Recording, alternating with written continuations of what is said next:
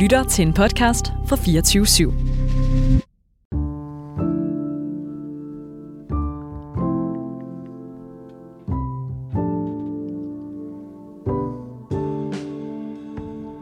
Du lytter til Ørehænger, programmet om livets minder og de sange, der tager os tilbage til dem. Jeg hedder Tejs. Og jeg hedder Jonas. Og dagens gæst, han sidder over for os. Og han er en af de mest markante stemmer i den ophedede debat om bandepakker og bandemiljø herhjemme. Så meget ung, der blev dagens gæst medlem af Nørrebrobanden Brothers, hvilket blandt andet førte til, at han kom i fængsel som 18-årig. Han var en stor del af bandemiljøet, indtil han i 2014 valgte at forlade banden for at lægge det kriminelle liv bag sig. I 2018 der startede han en karriere som skuespiller i kortfilmen Min Fjendes Bror. En præstation, han vandt bedste skuespiller for til Ego Shortlist Award. Og det var så over prominente skuespillere som Claus Bue og Klaas Bang. I år der er han aktuel som bandelederen Jimmy i biografsuccesen Underverden 2. Og så har han for nylig også udgivet lydbogen Dø, om så det gælder, hvor han for første gang fortæller om sine oplevelser i den hårdkogte underverden. Så velkommen til det tidligere bandemedlem, forfatter, debattør og skuespiller, Abud Mustafa. Tusind tak, og tak for sikkert en velkomst. Mm. Tak Ja. for det. Vi er glade for, at øh, du havde lyst til at komme forbi og havde tid også. Jamen, jeg er glad for, at jeg måtte komme. Det, øh, det sætter jeg en ære i. Og det var jo øh, lidt sådan, øh, sådan troublesome at få dig herhen, og sådan, der var lidt, øh, lidt, lidt tumult, tumult på vej herhen. Ja, der har været lidt tumult øh, på grund af... Ja, det, jeg blev stoppet af politiet, og jeg var ved at blive anholdt for noget ja, latterligt noget. Ja. Øh, så ja, det var heldigt. Øh, og det, ja, Ja. nu... vi stoppede på cykel. Øh, lad være med at cykel, øh, snakke i telefon, mens I cykler derude. Ja. Vil jeg gerne sige. God, Lad være med at gøre det. Men nu er du herinde. Ja. Ja. Og vi, øh, vi skal jo igennem tre minder, som du har valgt, og vi skal høre noget musik til dem. Og til at starte med, der skal vi høre om din tidlige ungdom og din vej ind i det kriminelle miljø. Så skal vi efterfølgende høre om, da du som 18-årig kommer i fængsel. Og så til sidst, så skal vi høre om din vej ud af kriminaliteten og dit liv på den anden side. Og Abud, vi øh, starter bare fra starten. Hvor øh, er du født hen? Jamen, øhm, jeg er født på Glostrup Hospital i Danmark. Ja. Øhm, mens min mor var øh, på et asylcenter. Hun var ikke rigtig blevet øh, indlogeret i det danske sådan helt officielt endnu øh, på daværende tidspunkt. Hun, hun var stadig der på asylcentret. Hvilket asylcenter var det? Det er Kongelunden, eller som min mor kalder det, Kongolunden. Mm. Øhm, så på Kongelundens asylcenter ude i Dragør. Og så ikke lang tid efter, at jeg er blevet født, øh, flytter vi så derfra. Hvor flyttede jeg så hen? Jamen, jeg tror, det var Ringsted, øhm, vi flyttede ind. Og det, det ved jeg, fordi der er faktisk en lidt sjov historie i det. Øhm, på et tidspunkt, da jeg skulle have en lejlighed, så skulle jeg ligesom dokumentere... Øh, jeg skulle komme med sådan en bopælsattest, hvor jeg har boet de fleste, altså de, de, igennem mit liv, ikke? Mm. Øhm, og så skulle jeg så have den attest. Jeg skulle jo kun bevise, at jeg, skulle, at jeg havde boet øh, inden for en periode øh, på fem år. Men så får man bare den attest, hvor man har boet hele sit liv. Og så stod der 1991 indrejst. Og så bemærkede jeg med det samme, der stod indrejst. Og så var jeg sådan, gik jeg direkte op til hende, der var i borgerservice, og sagde til hende, hvorfor står der, at jeg er indrejst? Så siger hende, jamen det må være det, land, det, det, må være det år, du indvandrede. Så siger hende, jeg sgu da ikke en indvandrer. Jeg er født i det her land. Jeg er ikke indrejst. Jamen, hvad, hvad, hvad, Jeg er ikke indrejst. Det, siger hun, jamen, det står der jo på papiret, du er. Så siger hun, nej, men jeg er født i landet, siger hun. Jeg tror, du skal hjem og snakke med din mor. Og hvad, og hvad, hvad, Nå. kan din, hvad kan din mor så fortælle? Så sagde jeg til hende, jeg sagde til hende fra borgerservice, siger, der er ikke noget at snakke om. Altså, det står jo på mit pas. Ja. Altså, det er jo veldokumenteret, at jeg er født i det her land. Der er ikke noget, altså, det er jo ikke noget, min mor bare har fundet på.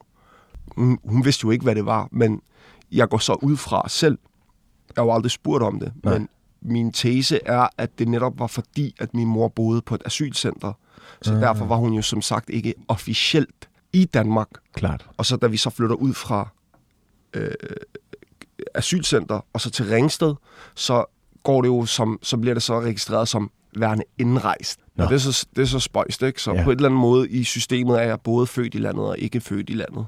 Også fordi, at øh, det er ikke noget, jeg har sagt højt før, faktisk. Øh, jeg har ikke engang sagt det til, mine, til de fleste i min nærmeste, kun nogle enkelte. Øh, i forbindelse med, altså for nogle år, ikke engang så lang tid siden, det er måske et år siden, der fik jeg faktisk et, øh, et øh, brev fra myndighederne. Jeg ved ikke, hvad for en regering, altså et eller andet i Mm. myndighederne, jeg kan ikke huske, hvem det var. Jeg tror, det var Københavns Kommune. Om at øh, jeg kunne få et tilbud om at rejse hjem til der, hvor jeg kommer fra. Og så kunne jeg få Nå. nogle penge fra det. Altså, jeg var, jeg var målløs. Altså, jeg var virkelig... Øh, det spøjs, fordi det har jo slet ikke noget med det her at gøre. Det var ikke det, vi skulle snakke om, men... Øh, Men det er jo en stor del af dit liv, eller den måde, du blevet, også er blevet behandlet på. Ja, men det er jo det, du, jeg blev så altså, pist, fordi jeg var sådan, hvad fanden er det, der sker? Altså, jeg er jo dansk statsborger. Jeg er født i landet. Jeg har aldrig rigtig været andet. Altså, lige i min situation er det således, at jeg har jo altid været statsløs. Min far er kurder, Mm. og min mor er palæstinenser, så jeg er jo statsløs. Mm. Jeg har aldrig rigtig haft nogen stat, og jeg har aldrig været indregistreret nogen som helst steder. Det vil sige, øh, i, i Irak, som er det område i Kurdistan, vi kommer fra, der findes jeg ikke. Hvis jeg tager til Irak i dag, så ved de ikke, hvem jeg er. Stod hvis der, jeg stod tager- der i brevet, hvor, hvor det var hen? Jamen, det er jo det, der ikke gjorde. Ja. Og hvis jeg tager til Libanon, så findes jeg heller ikke. Der er jeg heller ikke registreret. Jeg er ikke registreret palæstinenser. Så jeg er ikke andet end dansker. Mm. Nogen som helst sted. Jeg har aldrig nogensinde haft nogen anden identitet, altså en dansk, altså nationalitet. Ja. Så jeg, jeg, jeg var forundret. Jeg tænkte, selv hvis jeg ville, hvor fanden skal jeg hen? Ja. Altså, Hvor, øh, hvor, hvor skal jeg til hen? Jeg hvor har du ikke fra? noget. Ja. Det, det, hvor kommer jeg egentlig fra? Ja. Jeg kommer jo ikke rigtig fra nogen steder. Satte det nogle tanker i gang hos dig også, eller var det bare mere sådan en forarvelse? Det var... Øh, jamen, øhm, det var jo en skuffelse. Øh, Udover det sædvanlige. Ja. Jeg, jeg må indrømme, jeg, jeg blev sgu øh, mere mærket af det, end jeg lige havde regnet med. Mm. Øhm, men det er jo... Altså, det, det, det endte jo, som det altid har gjort i sådan nogle situationer, hvor man bare tænker, det er jo bare en af de der igen. Den der... Det, det er som om, man, man vender sig bare til det Ja. et tidspunkt, ikke? At, jamen, der er bare en forskelsbehandling. Jeg siger jo ikke, at vi har apartheid i Danmark. Det har vi jo ikke. Men der er jo en eller anden form for forskelsbehandling. Og men den er meget mindre ind i øh, et apartheid, gør jo ikke nogen, ændrer jo ikke på det faktum, at der er en forskelsbehandling. Øhm, Oplevede du også den som, som barn, for også lige at vende, øh, vende tilbage til ja. Din øh, barndom, Abud? Jeg tænker også, måske vi skal starte med, hvad, hvad er det første, du kan huske fra din barndom? jeg kan huske, at jeg kravler. Ja. Og jeg er i en lejlighed med sådan nogle skrå væg med vinduer. Og så øh, husker jeg et, øh, et, et meget, meget ældre pakistansk par. Og det sagde jeg så til min mor for sådan 10 år siden, øh, at jeg kunne huske. Og hun var helt forbløffet. Hun sagde, det, det kan ikke passe. Altså, du har jo været nogle måneder gammel der. Du har ikke engang været et år. Altså, øh, men det er jo bare et glimt, jeg har af Ja. det. Det er jo ikke sådan, jeg husker en samtale. Det er bare Et stillbillede på en eller anden måde. præcis. Ja. Det er faktisk et stillbillede. Hvornår, Så- hvornår kan du huske mere end stillbilleder fra? Hvornår kan du huske sådan oplevelser og dufte og Jeg er lyde? fire år gammel. Tre-fire år gammel. Hvor bor der, du henne der? Der, der bor jeg på Amager. Øh, der bor jeg på Amager, og der har jeg rigtig mange minder. Øh, blandt andet på et tidspunkt i Libanon. Fordi min far jo ikke er derfra. Fordi min mor har, og far har forskellige nationaliteter, så besværligt gjorde det jo også nogle øh, vores ferier. Øh, forstået på den måde, at min mor, når hun skulle besøge sin familie, så er det jo i Libanon. Mm. Og når min far skal besøge sin, så er det enten i Kurdistan, altså i Irak eller i Syrien, fordi det er fordelt over de områder. Så, øh, så det var meget sådan, at når vi rejste, så adskilte vi os. Ja. Så jeg husker på et tidspunkt der tilbage i 1994, at øh, vi var i Libanon, og så har min mor et øh, skænderi. Hun er sur på min far, og så er hun sur, hun går, og så siger jeg til hende, hvor skal du hen, mor? Og så siger hun, jeg skal lige hen og snakke med din far. Og jeg ved jo ikke, hvad, hvad det betyder. Jeg ved ikke, at hun skal hen for at snakke telefon, fordi i Danmark, der har vi jo telefoner i næsten hvert rum. Mm. Øh, men i Libanon på daværende tidspunkt, der virkede telefonerne kun internt i den øh, teltlejr, vi bor i.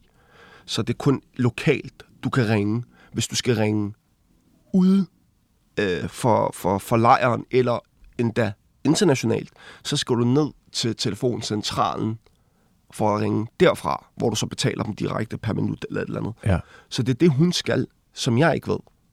Fordi hvis hun skulle snakke telefon med min far, Hvorfor løfter hun så ikke røret der? Ja, ja. Det skal lige siges, det er selvfølgelig efter rationaliseringen. Mm. Ja, ja, Som ja. voksen. Det Jeg tænker ikke alle de her ting som fireårig. Nej, nej. Nej, nej. Du ved, det må være det, der er sket. At jeg Ja. tænker, okay, fordi, fordi da hun så går, så tænker jeg, okay, hun skal jo hen og... Jeg tænker, hun skal mødes med min far, så jeg vil med. Mm. Så jeg går ud og kigger fra altanen, hvad vej hun går, og så løber jeg efter hende. Så går jeg den vej, og så går jeg, og så går jeg, og så går jeg. Og så bliver jeg så taget af politiet. Hmm. Det libanesiske politiet, politi kørt ind på stationen, og så husker jeg, at øh, jeg husker, at episoden i den celle var ubehagelig. At jeg havde det dårligt, at jeg græd, og at jeg blev råbt af. Læg dig nu til at sove! Der blev så fortalt efterfølgende, at de faktisk tilbød mig chokolade og sådan noget der. Men at jeg ikke var til at øh, øh, berolige. Hvor, gam- hvor gammel var du her? Jeg var fire. Ja. Ja.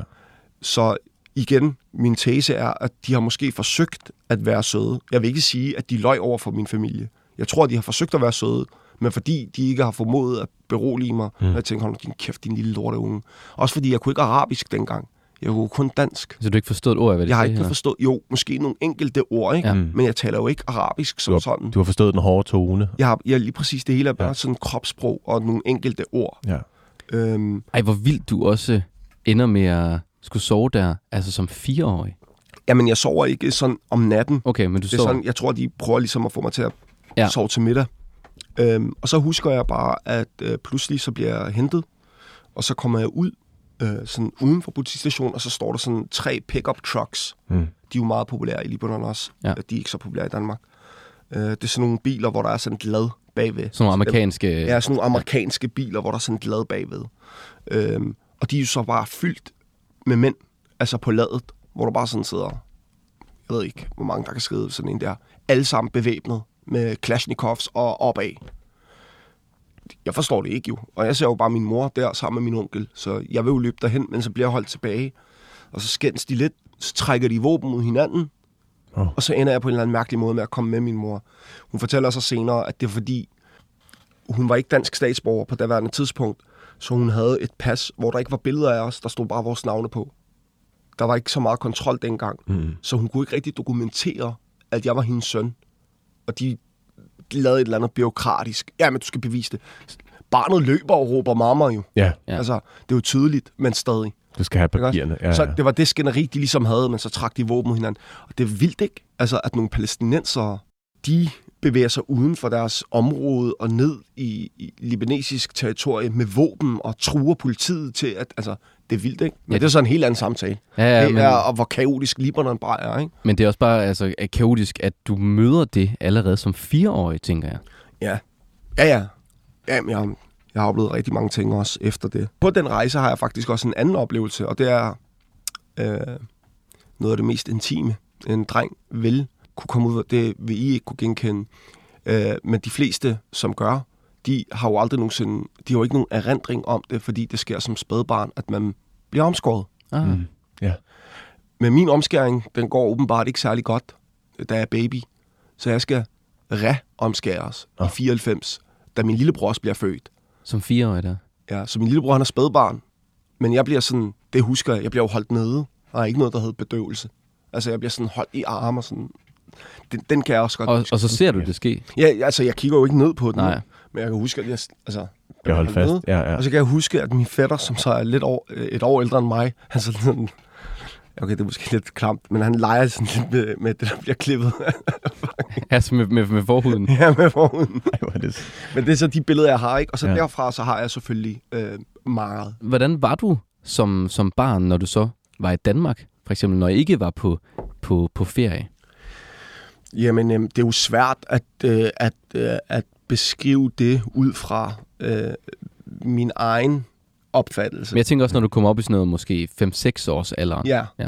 ja, men selv det, det er svært at sige øh, fra min egen opfattelse, så jeg bliver nødt til ligesom at fortælle, hvad andre ligesom ser, Ja. Mm. og så hvordan jeg selv måske har tænkt i nogle enkelte episoder. Sådan er det jo bare med Man er nødt til at stykke det lidt Præcis, sammen. ja. Præcis.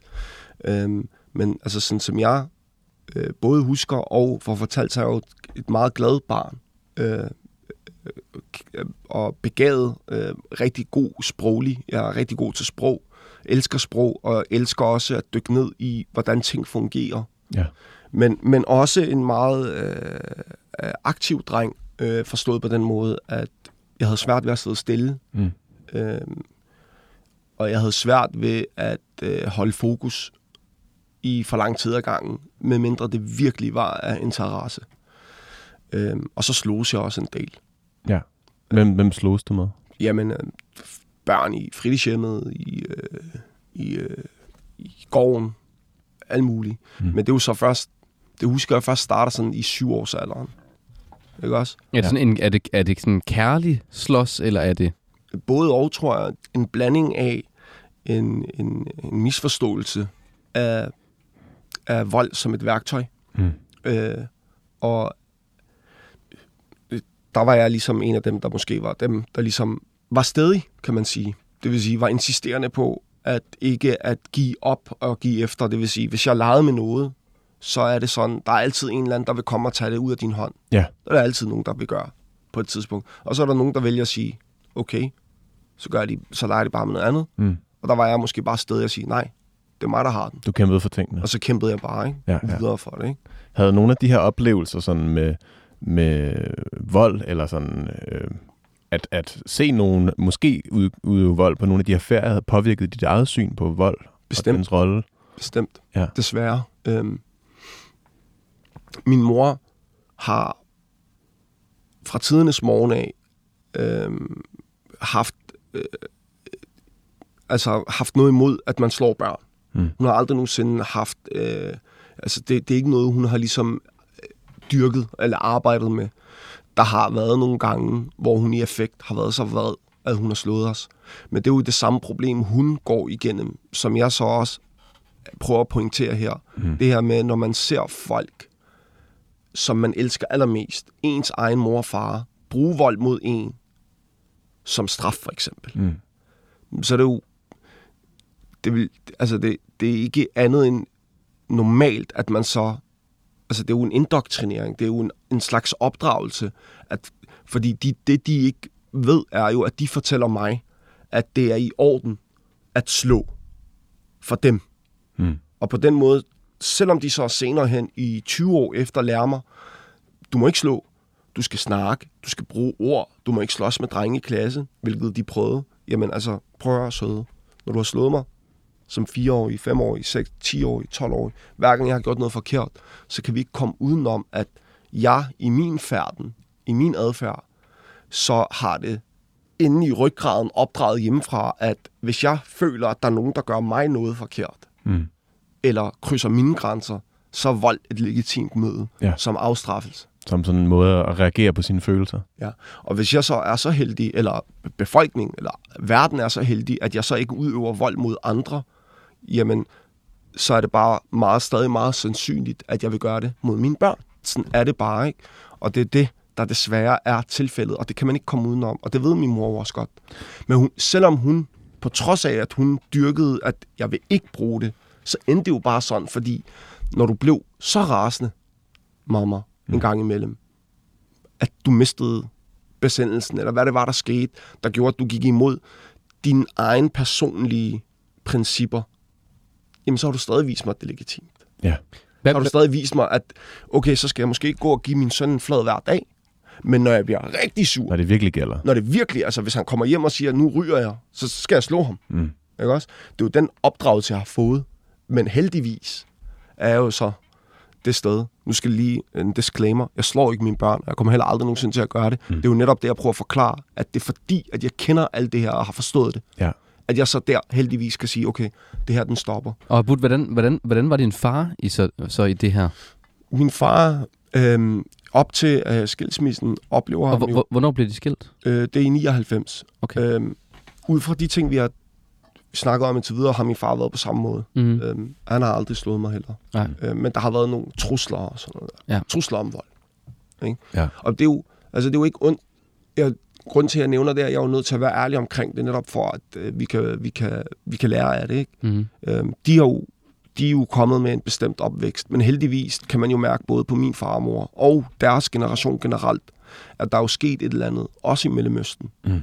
Man er jo, man er jo begyndt at gå i den retning, der hedder, man skal ikke slå børn. Og hvad, hvad, hvad sker der så i dig, da de bliver skilt? Der er du ni år. Ja. Ja. Mm. Altså, da min mor og far bliver skilt, det er øh, bogstaveligt talt en, en episode, altså en periode i mit liv, hvor jeg kan huske, at, at mit liv ramlede sammen.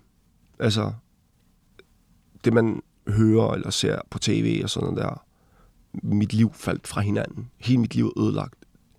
Den oplevelse, den vil jeg skyde på, at de fleste faktisk aldrig nogensinde har haft, selvom man siger det. Mm. De ved ikke, hvad det betyder, når ens liv virkelig sådan falder fra hinanden. Øh, mange har selvfølgelig oplevet det, ikke? Men altså, det, det kræver bare nogle rigtig store oplevelser, og det her, det er altså en af dem, synes jeg, fordi jeg kan huske, at det var jo ikke sådan lutter og kærlighed, der var imellem dem op til. Øhm, det er ikke sådan, at jeg husker min mor og far øh, holde i hånd og kramme og kysse dagen lang og snakke kærligt til hinanden. Så et eller andet sted havde man set den, og det er måske også det, der var det værste ved det, det var, at det var perioden op til, som ingen engang kan huske. Var det et år, var det et halvt år, var det to, var det tre, var det hele mit liv? Hmm. Jeg har gået og frygtet dagen. Altså, jeg har jo gået rundt og ultimativt haft en angst i mig som barn, for at det værste skulle ske. Og det var, at min mor og far skulle gå fra hinanden. Ja. Og så skete det. Det er spøjst, fordi jeg har faktisk ikke engang tænkt over det her før. Altså lige præcis det her med, at... Altså jeg har jo altid været opmærksom på, at selvfølgelig knækkede jeg sammen, da min mor og far blev skilt. Men jeg har aldrig rigtig tænkt over perioden op til. Det er jo en slags psykisk terror, jeg har gået og levet i. Var det bare interessant, at jeg Altså sådan over over for dig selv, eller sådan det der med, at du har gået og... Jamen, du, jeg har jo gået med angst i lang tid, faktisk. Fordi at vi, vi, vi frygtede det jo. Altså, og det er jo fordi, at de øh, havde det jo dårligt, kan man sige. Øh, Ja, der har været noget, der har, Ja, der har det jo- indikeret det. og det er forfærdeligt, når jeg tænker over det, fordi at for helvede, mand. Jeg kan godt øh, forstå nu, nu giver det sgu da mere mening også, at, at, at jeg kan gå rundt og have angst i dag. Mm. Ja, hvis det er noget, du har, har levet med, haft inde på din hverdag i så tidlig en alder. Ja, fordi jeg har jo altid tænkt, okay, det starter, da min mor og far bliver skilt. Jeg, jeg har ikke, jeg har ikke tænkt, du ved, det starter også lidt før. Mm. Al den angst, der var op til. Hvordan ændrede du dig, da dine forældre blev skilt? Det er jo der, at jeg kan komme lidt i tvivl om det er tilfældighederne, eller, eller om det direkte har en indflydelse. Men det sker jo så, at lige efter min mor og far bliver skilt, at jeg lærer en person at kende ud fra urbanplanen, som er nogle år ældre end mig. Han er 3-4 år ældre end mig. Og ham her ser jeg jo så rigtig meget op til. Øhm, og det er jo fordi, at han er gangster. Mm. Han begynder at introducere mig. Det, der er et eller andet over ham. Hans aura, der er et eller andet, der tiltaler mig ved ham. Hvordan er han gangster? Altså sådan, hvad var det ved ham, der ligesom var... Jamen, det er jo det, så kommer til. Du Ja. ved, det ved jeg jo ikke først, men Nej. så lærer jeg ham at kende, så finder jeg ud af, okay, han har en hård banan. Jeg tror, det der ligesom...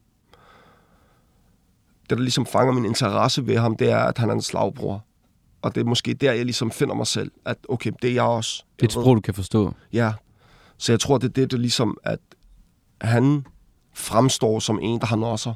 Altså ja. en, der er modig, der ligesom, der gør, at jeg ligesom, øh, altså som frister mig til at være i hans inderkreds, kan man sige, være en ven med ham. Så jeg ligesom, jeg vil rigtig gerne være, ligesom, være med ham ikke? Også fordi han er ældre og stor. Han er også sådan, han er jo, øh, han er tyk.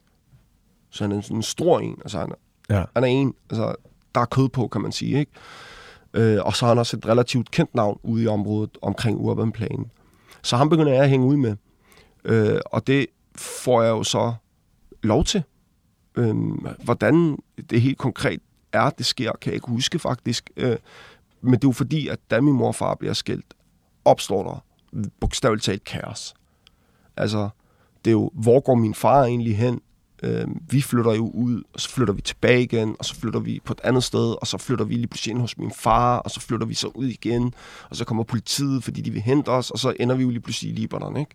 Det, er jo, det der sker, det er, at min mor, hun, hun, hun, hun lufter ideen om, at vi skal rejse. Så det vil sige, hun ved godt, når jeg kommer. For det kan jeg huske, at hun sagde til mig. Mm. Hun sagde til mig, at vi skal nok rejse på et tidspunkt i et stykke tid. Og jeg er sådan, nej, jeg vil blive her med mine venner og sådan noget der. Jeg havde lige lært de der planen at kende. Så jeg vil ikke rejse. Øhm, så hun skulle faktisk øh, lokke mig med en Sverige-tur. Jeg elskede at tage til Sverige, fordi dengang var der jo ikke Øresundsbroen, Nej. så man skulle tage en færge nede ved Nordhavn. Og der var altid keks. Dem elskede jeg jo så, så det får hun så lukket mig med på. Og så tager vi til Sverige øh, med færgen, og så kan jeg huske, at vi hopper ind i en taxa, og så siger hun, to the airport. Og så går jeg bare i flere timer og sidder der og tænker, airport, hvad var det nu, det betød? Jeg er jo lige gået i gang med at tage engelsk ja. I skolen der. Dengang, der skulle man, det var først i fjerde klasse. I dag er det første, er det ikke sådan? Jo, jeg tror, det er meget tidligt ja. I hvert fald. Dengang var det først i fjerde klasse, man fik engelsk. Så jeg var sådan, åh, men det der airport, jeg har lige haft det i skolen, hvad var det nu? Og så begynder jeg at se fly og sådan der. Nå ja, airport, det betyder sgu lufthavn, mamma, hvor skal vi hen? Så siger hun, vi skal til Libanon. Du er velkommen til at tage med, ellers så tager du bare tilbage selv. Okay. Hvad tænkte du lige der? Tænker jeg, fuck, man, jeg kan ikke gøre noget. Men så spurgte jeg hende så, hvor lang tid skal vi være væk? Og hun var sådan, forhåbentlig ikke mere end en uge, maks tre. Mm. En til tre uger. Jamen, hvad med dig, og hvad med Barbara? Ser vi så Barbara og sådan noget der? Nej, Ja. ham ser I ikke. Og jeg, jeg tager tilbage. Jeg skal, fikes ud, jeg skal finde ud af det og sådan. Øh, Og så blev I der, mens Og så- tilbage? så tager vi så til, fra Sverige til Syrien, og så fra Syrien, så tager vi til grænsen af Libanon, hvor at øh, min onkel og hans kone, som har det samme antal børn i samme køn, men ikke aldre, det vil sige, vi drenge er de mindste, Mm. tre ældste piger og to drenge, hvor at de har sådan der pige, pige, dreng, dreng, pige. Så det er lidt anderledes, ikke? Men de kom bare der til grænsen med deres børns øh, legitimation, og så fik de os ind. Mm. Og så sagde vi farvel til vores mor på grænsen. Og vi skulle sige det som om, at øh, nu var min onkel, som altså er min morbror, Ja. ja. vores far, så vi skulle sige farvel til vores faster, som Nå. er vores mor. Så vi skulle sige farvel faster, farvel, undskyld, farvel faster. Og så sagde vi farvel til hende på grænsen. Det billede har jeg stadig. Shit, det må være hårdt. Det billede har jeg stadig i mit hoved. Jeg kan huske, at min mor havde sort tøj på. Hun havde en sort t-shirt. Så havde hun sådan øh, sorte bukser. Og så havde hun hestehale. Hun havde ikke tørklæde på dengang. Nej. Øhm, så det, det glemmer jeg aldrig, det billede. Og så stod hun der og kæmpede med ikke at knække sammen, ikke? Øhm, og så ja, så tog hun tilbage. Gik der 10-11 måneder, kom hun tilbage igen til Libanon. Så sagde hun, gode nyheder, de har frafaldt sagen.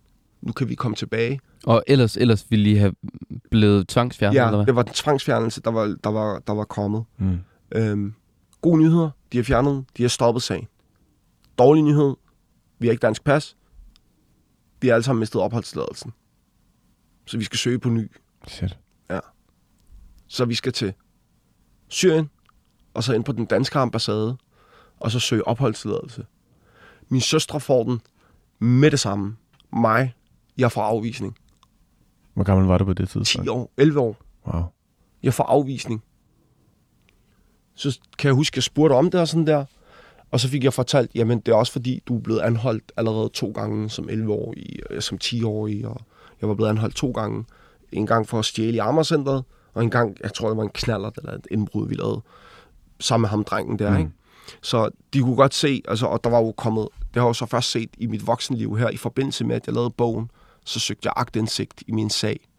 Først der finder jeg ud af, at man allerede, da jeg var ni år, har lavet indberetninger til kommunen om, at jeg øh, udviste negativ adfærd, øh, at jeg var bandemedlem, og at jeg ligesom øh, fik orkestreret et, øh, et, et tæskehold på sådan 15, 15 mand, Wow. som alle sammen er to år ældre end mig. Og jeg blev jo så udpeget som bagmand. Og der, og det, det er jo der en af de ting, jeg ligesom... Det helt... Jeg skal tænke på, det er lidt nyt for mig at dykke ned i alle de her ting. Det er jo Ja. ja. kun, da jeg er 30 år gammel, at jeg faktisk begynder at tænke, okay, lad mig lige forstå, hvad det her ADHD er. Mm. Fordi der, der må være noget andet. Det er ikke bare ikke at kunne sidde stille. Der er et eller andet fucking galt med mig. Jeg bliver nødt til at finde ud af det. Så er jeg dykket ned i alle de her ting. Altså i dag er jeg blevet mere opmærksom på, at der er noget, der er gået fuldstændig galt dengang i behandlingen af, hvordan man ligesom øh, tog sig af det her. Også fordi, da jeg så kom tilbage til Danmark, hvorfor var der ikke blevet taget nogle andre initiativer i brug? Altså, jeg, jeg, jeg, jeg, jeg, jeg kan virkelig blive frustreret i dag, når jeg ved, når jeg kan læse, at man allerede, da jeg var 10 år gammel, har fået vidst, at jeg har vist den her adfærd. Så har man haft 5-6 år, man har kunne arbejde med mig, men ikke gjort det. Mm. Det synes jeg er lidt forfærdeligt, ikke? Vi skal nemlig Ja. også øh, høre noget musik. Videre, ja. Og, og vi, Og vi der er så skal, mange gode ting at snakke Ja, om. der, er- der er sindssygt meget, der er spændende dyk ned i. ja, ellers så kan man jo lytte til bogen. Det Ja. det. Vi skal høre noget musik fra dine tidlige teenageår. Ja. Kan du ikke lige prøve at sætte scenen? Jo. Hvor er du i- dit liv, da det her musik begynder at få betydning for dig? Ja. Jeg begynder, jeg gør det kort. Er det efter, du er kommet Ja. hjem? Vi kommer tilbage fra, øh, fra, altså efter vi får den her afvisning. Min mor tager sig, min søstre tager tilbage til Danmark. Hver måned tager vi så til ambassaden for at få den der skide opholdstilladelse. Og får en afvisning hver måned. Der går det år mere, før jeg må komme tilbage. Da jeg kommer tilbage, så er vi flyttet ud ind på Nørrebro, altså i Nordvest. Og jeg prøver jo så at få fat på mine drenge fra Amager, så jeg stjæler en cykel hver dag næsten og cykler ud til Amager, men jeg kan godt mærke, at kløften er der. Mm. De har glemt mig. Nogle er kommet videre. Nogle er stoppet med at være ballademager. Det var bare en lille fase i deres liv. Andre har rejst. Så den døde meget hurtigt. Så jeg begyndte at hænge ud med folk fra øh, Nordvest. Øhm, og igennem dem lærte jeg så folk fra Mjølnerparken at kende. Og så hang jeg bare ud der, og så var jeg solgt. Og så der, der skulle jeg vise, at jeg var klar, at jeg var, jeg var på. Hvordan, hvordan skal du vise det? Du skal tænke på, det der sker, det er faktisk lige vigtigt, der i 99, da jeg Mm. lærer ham her at kende, det er, at han lærer mig de her tre, øh, det her codex. Han siger, der er, vi er en bande. Det sagde han dengang. Ja. Vi er en bande, vi er urban plan. Og vi har en rivaliseret bande. Vil du være med? Selvfølgelig vil jeg det. Hvad betyder det? Jamen, vi mødes en gang imellem og slås i nogle parker. Det er det, jeg egentlig ville, og jeg har aldrig nået at opnå eller opleve Ja. øh, dengang, før vi rejste. Derfor er jeg blev frustreret, for mm. jeg ville jo så gerne slås med pladsen. Fordi det, han lærer mig dengang, det er, der er tre regler, du skal lære. Det er urbanplanen, forlidet og til døden. Du må aldrig nogensinde snakke med politiet eller andre myndigheder, altså kommunen og sådan noget der. Og fuck BGP. Mm. Og jeg går rundt som 9 år. Blokkersplads. Ja. Jeg går seriøst rundt som 9 år og råber fuck BGP og skriver det på væg og alt muligt. Jeg ved ikke engang, hvem BGP er. Jeg kender ikke engang Nørrebro. Og du ved vel heller ikke, hvad de her regler betyder, at det er til døden? Præcis. Og at, altså, Præcis, det er så godt, du selv fanger det, fordi selvfølgelig ved jeg jo ikke, det er der, men det ved jeg jo så i dag. Mm. Og det jo kobler jeg jo på senere hen. Jo mere jeg bliver opmærksom, desto mere sætter jeg det bare på. Det er spøjst, fordi der er jo ikke nogen gange, der er jo ikke på noget tidspunkt, hvor jeg tænker, oh shit, urban plan, så døden betyder faktisk, at jeg skal gå ud enten at dræbe eller dø. Mm. Lad mig lige stoppe. Nej, nej. Det er bare sådan, nå okay, det, det betyder, jamen, så gør jeg også bare det. Så er det bare en del af det, fordi reglen er sat, det er et narrativ. Så alt, hvad der kommer, det skal bare sættes ind i det. Så, hvad, så, sådan starter rejsen faktisk. Og det er de der tre regler der, jeg fortsætter med. ja. Dem har jeg jo bare med mig. Jeg, jeg tager dem som noget, der er universelt. Det er ikke kun forbeholdt urbanplanen. Det er universelt, det her. Det er dit formål. Præcis. Det er bare den, det, er de, det, er det, jeg skal leve efter. Ja. Og så vil jeg være ligesom en god kandidat, uanset hvor jeg er hen. Urbanplanen er ud af lid, er, er færdig. Så der, der har jeg allerede taget min beslutning. Jeg skal ind i det her. Mm. Ikke sådan en bande, som vi kender det i dag, men at være i, i et bruderskab, som er øh, betinget af et område. ja. og, og hvor gammel... øh, Det, var- det var allerede altså Ja, noget, du, år. noget, du lærte, da du var ni år. Ja. Og da du så kommer tilbage og stjæler den her cykel og leder efter... Drengene derudfra. Ja. Ja, der er 12 år. Så jeg går rundt i Nordvest og prøver at få øh, en gruppe, men det slår mig meget hurtigt, at de drenge, altså dengang, ikke det Nordvest, vi har i dag, men dengang, de havde ikke særlig meget at have det i. Men at Mjølnerparken, som var lige ved siden af, der var der noget. Så jeg begyndte at rende rundt, og så, så begyndte jeg at lære dem at kende. Og Abud, vi bliver jo desværre nødt til at, hoppe Ja, lidt i så det. kommer jeg videre. Er det igennem min Mjølnerparken-rejse her, Ja. at, øhm, at vi så laver de her slåskampe til Mm. fester og så videre og så videre. Og det er der, så den begynder at komme på test, fordi folk begynder at hoppe fra. Mm. Det sker, altså vi jo, lad os sige, vi er 100 stykker, der som 13-14-årige. Men i takt med, at alvoren begynder at gå op for folk, vi begynder at høre om knivstikkerier, folk, der får bat i hovedet og hjer- hjerneskader og sådan der, så hopper folk fra, Mm. Hvorfor hopper du ikke fra? fordi jeg elsker det. Og jeg kan sige til dig, altså en ting er sikkert, hvis ikke det var fordi, at det var islam, og at, øh, at det ikke stemmer overens med min overbevisning, øh, og at jeg oprigtigt frygter, at jeg vil stå til ansvar for det, jeg ikke er, for det, jeg er sluppet for i Danmark. Jeg ved godt, jeg er sluppet for øh, flere livstidsdomme Mm. med det, jeg har lavet. Men jeg står jo stadig til regnskab. Hvis ikke jeg havde det, så havde jeg aldrig nogensinde trukket mig. Altså, den, det kompas. Det Jamen, jeg, jeg, jeg tænker bare, kompas. at, at er der ikke noget i dig, da du hører om knivstikkeri, folk, der bliver tæsket med bat, er der ikke noget i dig, der tænker, når de andre så også begynder at falde fra og tænke, er det, er det nu, jeg skal trække mig? Eller, eller var, der ikke, var der ikke andet valg for dig? Nej, men det er jo det, der er problemet. Det er jo fordi, at det er jo det, der ligesom afgør, om du er the real deal eller ej. Og det er jo det i, i forbindelse med hele den her offentlige debat, vi snakker om, Mm. mm. om straf virker. Det gør det ikke, fordi det hele handler om at vise, at jeg er klar til at dø og slå ihjel. Og jeg er klar til at fængsles. Alt det her. Brutaliteten, den kommer og bliver, det bliver mere brutalt. Og dem, der falder fra, bliver erklæret som fisser. Mm. Øh, det er et ordbrug, man brugte dengang i, øh, ved ikke, om man bruger mere. Men altså som kujoner. Ja. Og jeg, skal ikke, jeg er ikke en kujon. Jeg er fandme ikke nogen kujon. Så jeg blev der. Og jeg blev der hele vejen til, at gruppen blev opløst. Men- og der kun var 3-4 stykker tilbage, som hoppede ind i Brothers. Men jeg tænker også, at Bud, altså, hvordan, hvordan eskalerede det så for dig? Det, der sker, er, at folk begynder at hoppe fra, så vi begynder at blive færre og færre. Ja. Og så opstår der nogle problemer mellem øh, mig og så nogen. En af dem fra Blågårdsplads. Blågårdsplads er ekstremt frygtet. Møllerparken er jo ikke engang så kendt på det tidspunkt. Øh, de eneste, der er kendte fra Møllerparken, det er de, nogle af de ældre, som er i fængslerne. Møllerparken som område er ikke sådan Mm. rigtig kendt. Ikke sådan på samme måde, som Blågårdsplads er.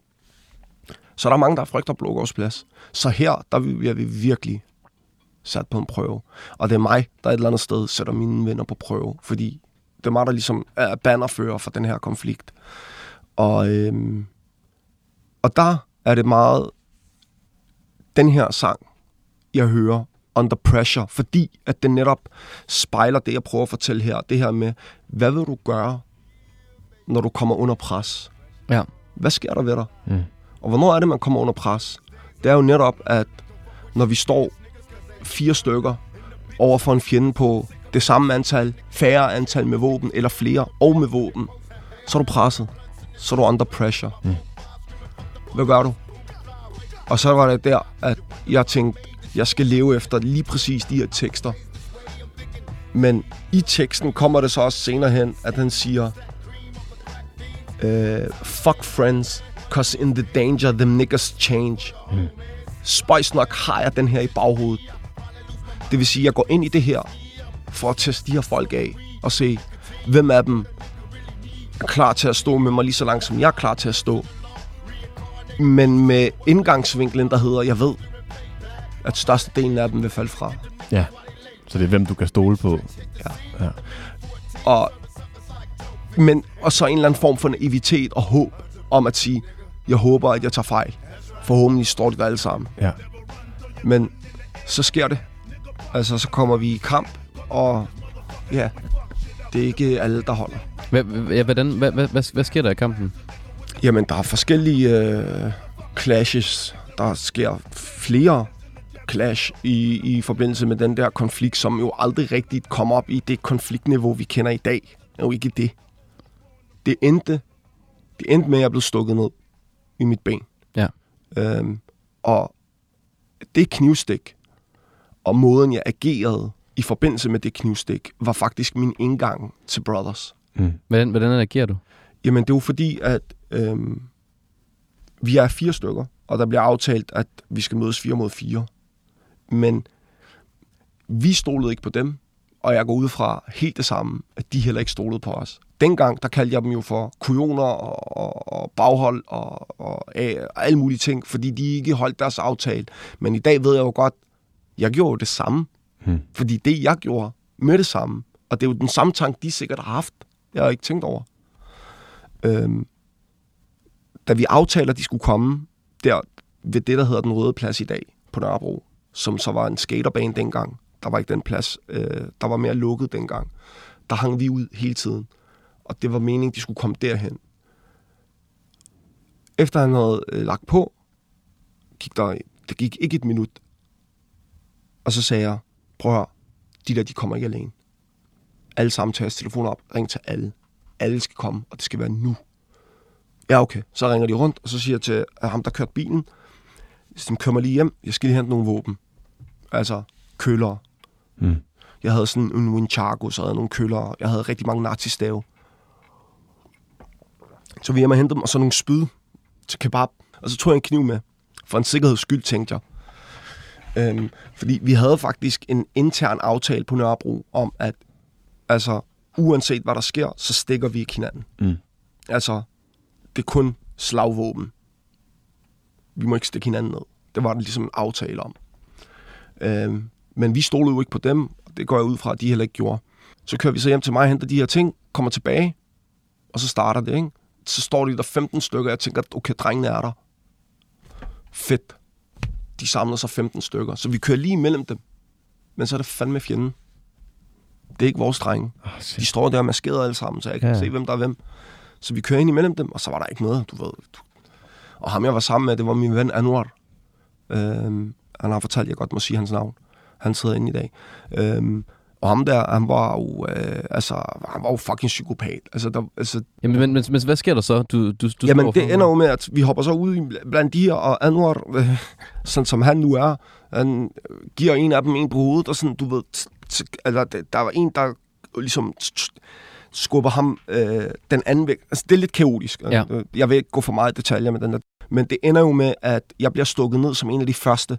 I benet. Ja, men det jeg gør her, det er, at jeg lægger mig ikke ned, eller stikker af.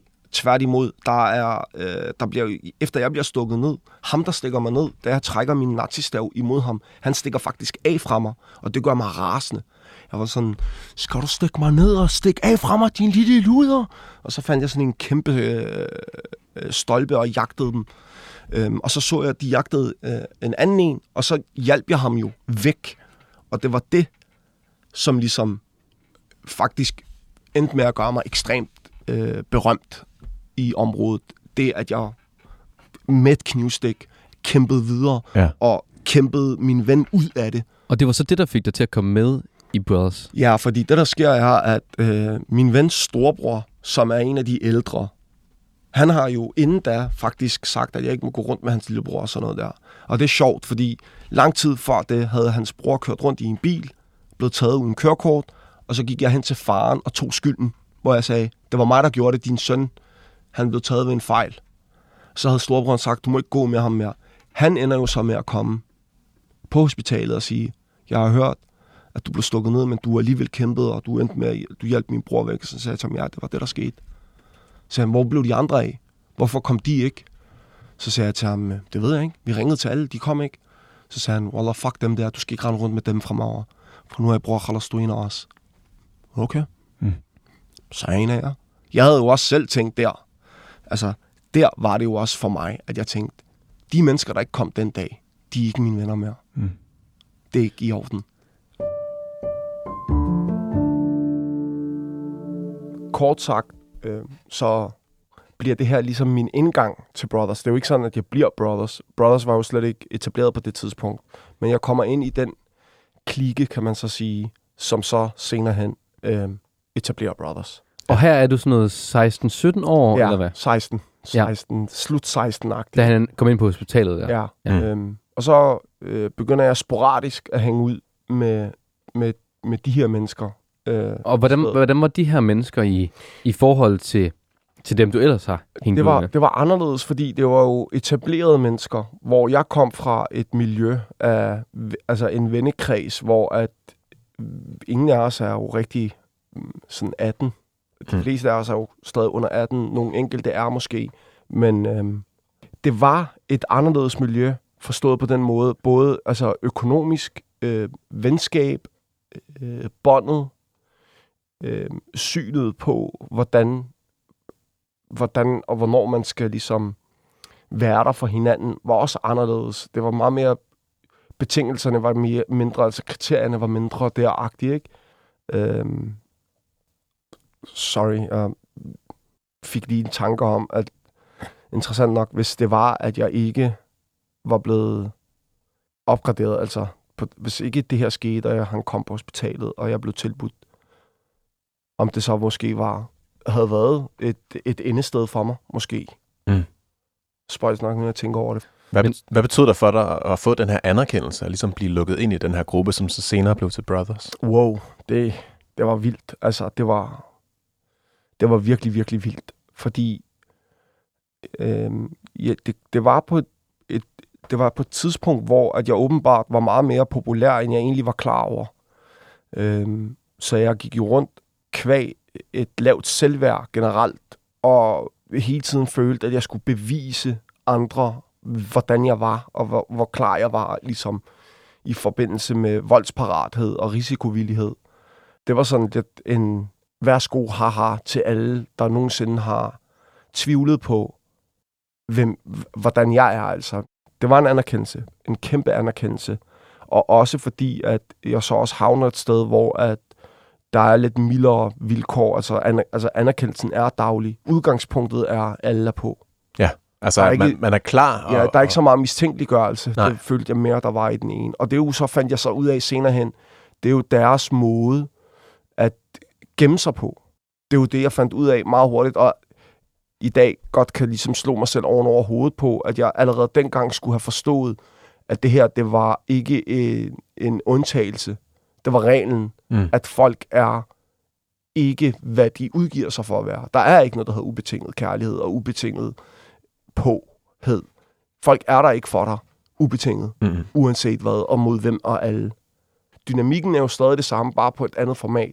Ja. Og sådan, er det, sådan kan du også gå længere op, faktisk. Så kan du gå videre og så sige, okay, øhm, hvor stor forskel er der egentlig på bandemiljøet og politiet? Mm. Altså når man kigger på det sådan internt og hier- hierarkisk og sammenholdet. Der er jo ikke nogen tvivl om, at der også er et sammenhold i politiet. Og hvordan er det så, når vi internationalt bekriger hinanden? Hvad er det, der sker? Hvad er det for noget, der sker? Hvorfor er det, at Ukraine og Rusland er i krig? Når du dykker ned i det, så er det de nøjagtigt fucking samme årsager, som der er i bandemiljøet. Det hele er magt og penge. Vigtigst er magt. Fordi magt er penge. Penge er magt. Alt vender tilbage til penge, så du kan jo ikke have magt uden at have penge. Så vi er nødt til at have penge. Det, det, det er bare sådan, altså, sådan er det med alt. Du kan ikke leve uden penge. Du skal have penge. Så du ved, der er jo nogle nødvendigheder, men det bliver jo også, på et tidspunkt, så går det jo fra, at da vi, især da vi etablerer Brothers, Hvornår gør jeg det? Fordi du sagde, at det var ikke... det var i 2009, vi gør det. Ja, Så og det er så alligevel været to år, to, to, næsten to, ja, to år efter, at øh, jeg Ef- bliver stukket ned, ikke? Jo. To-tre år efter, ikke? Øh, 2009, da jeg var, stadig var 18. hvordan ændrer det sig, da, da det går fra at være, altså da du kommer ind, efter øh, du har været på hospitalet her, hvordan ændrer banden sig, da det så bliver etableret, Brothers? Altså sker der nogle, sker der nogle ting, og altså er der flere konflikter? Ja, altså konflikter er en ting. Øh, den, altså dit spørgsmål er lidt to delt. Ja. Konflikter, og så er der, du ved, banden og strukturen. Strukturen, og ja. så videre. Mm. Altså, vi snakker ikke øh, før jeg blev stukket ned, men efter jeg blev stukket ned, og ligesom er begyndt at hænge ud med den her gruppe, Ja. som så efterfølgende bliver Brothers. Og så snakker vi, før det bliver Brothers, efter, ikke? Ja. Før det bliver Brothers, og før at jeg overhovedet kommer derhen, Mm. da jeg er yngre, der er penge et individ, altså spørgsmål, øh, altså et, øh, det er, altså økonomien er betinget af individet.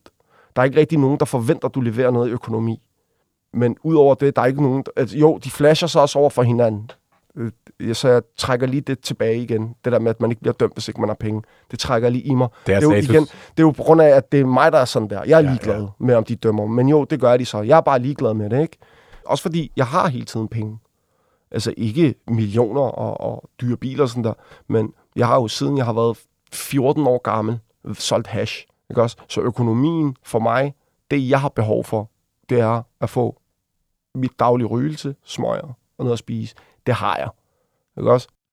Da jeg kommer ind i klikken her, Ja, i Brothers. det jeg er blevet headhunted, hvis man kan sige det sådan til, det er jo mit, mit mod, kan Mm. man sige. Ikke? Mit mod, min risikovillighed. Øhm, og så fortæller jeg så, at det jeg også er god til, det er, altså jeg er iværksætter. Jeg fortæller dem, at jeg er god til at lave forretning.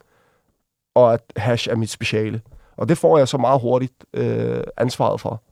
Øhm, så jeg bliver præsenteret for nogle steder, hvor at øh, de enkelte øh, mennesker, det er faktisk to øh, personer, som er sammen om et, og så to ud over dem, som hver især fortæller mig, at de har et sted, som de vil have, at jeg skal køre for dem. Og det gør jeg så, og så tjener jeg nogle penge.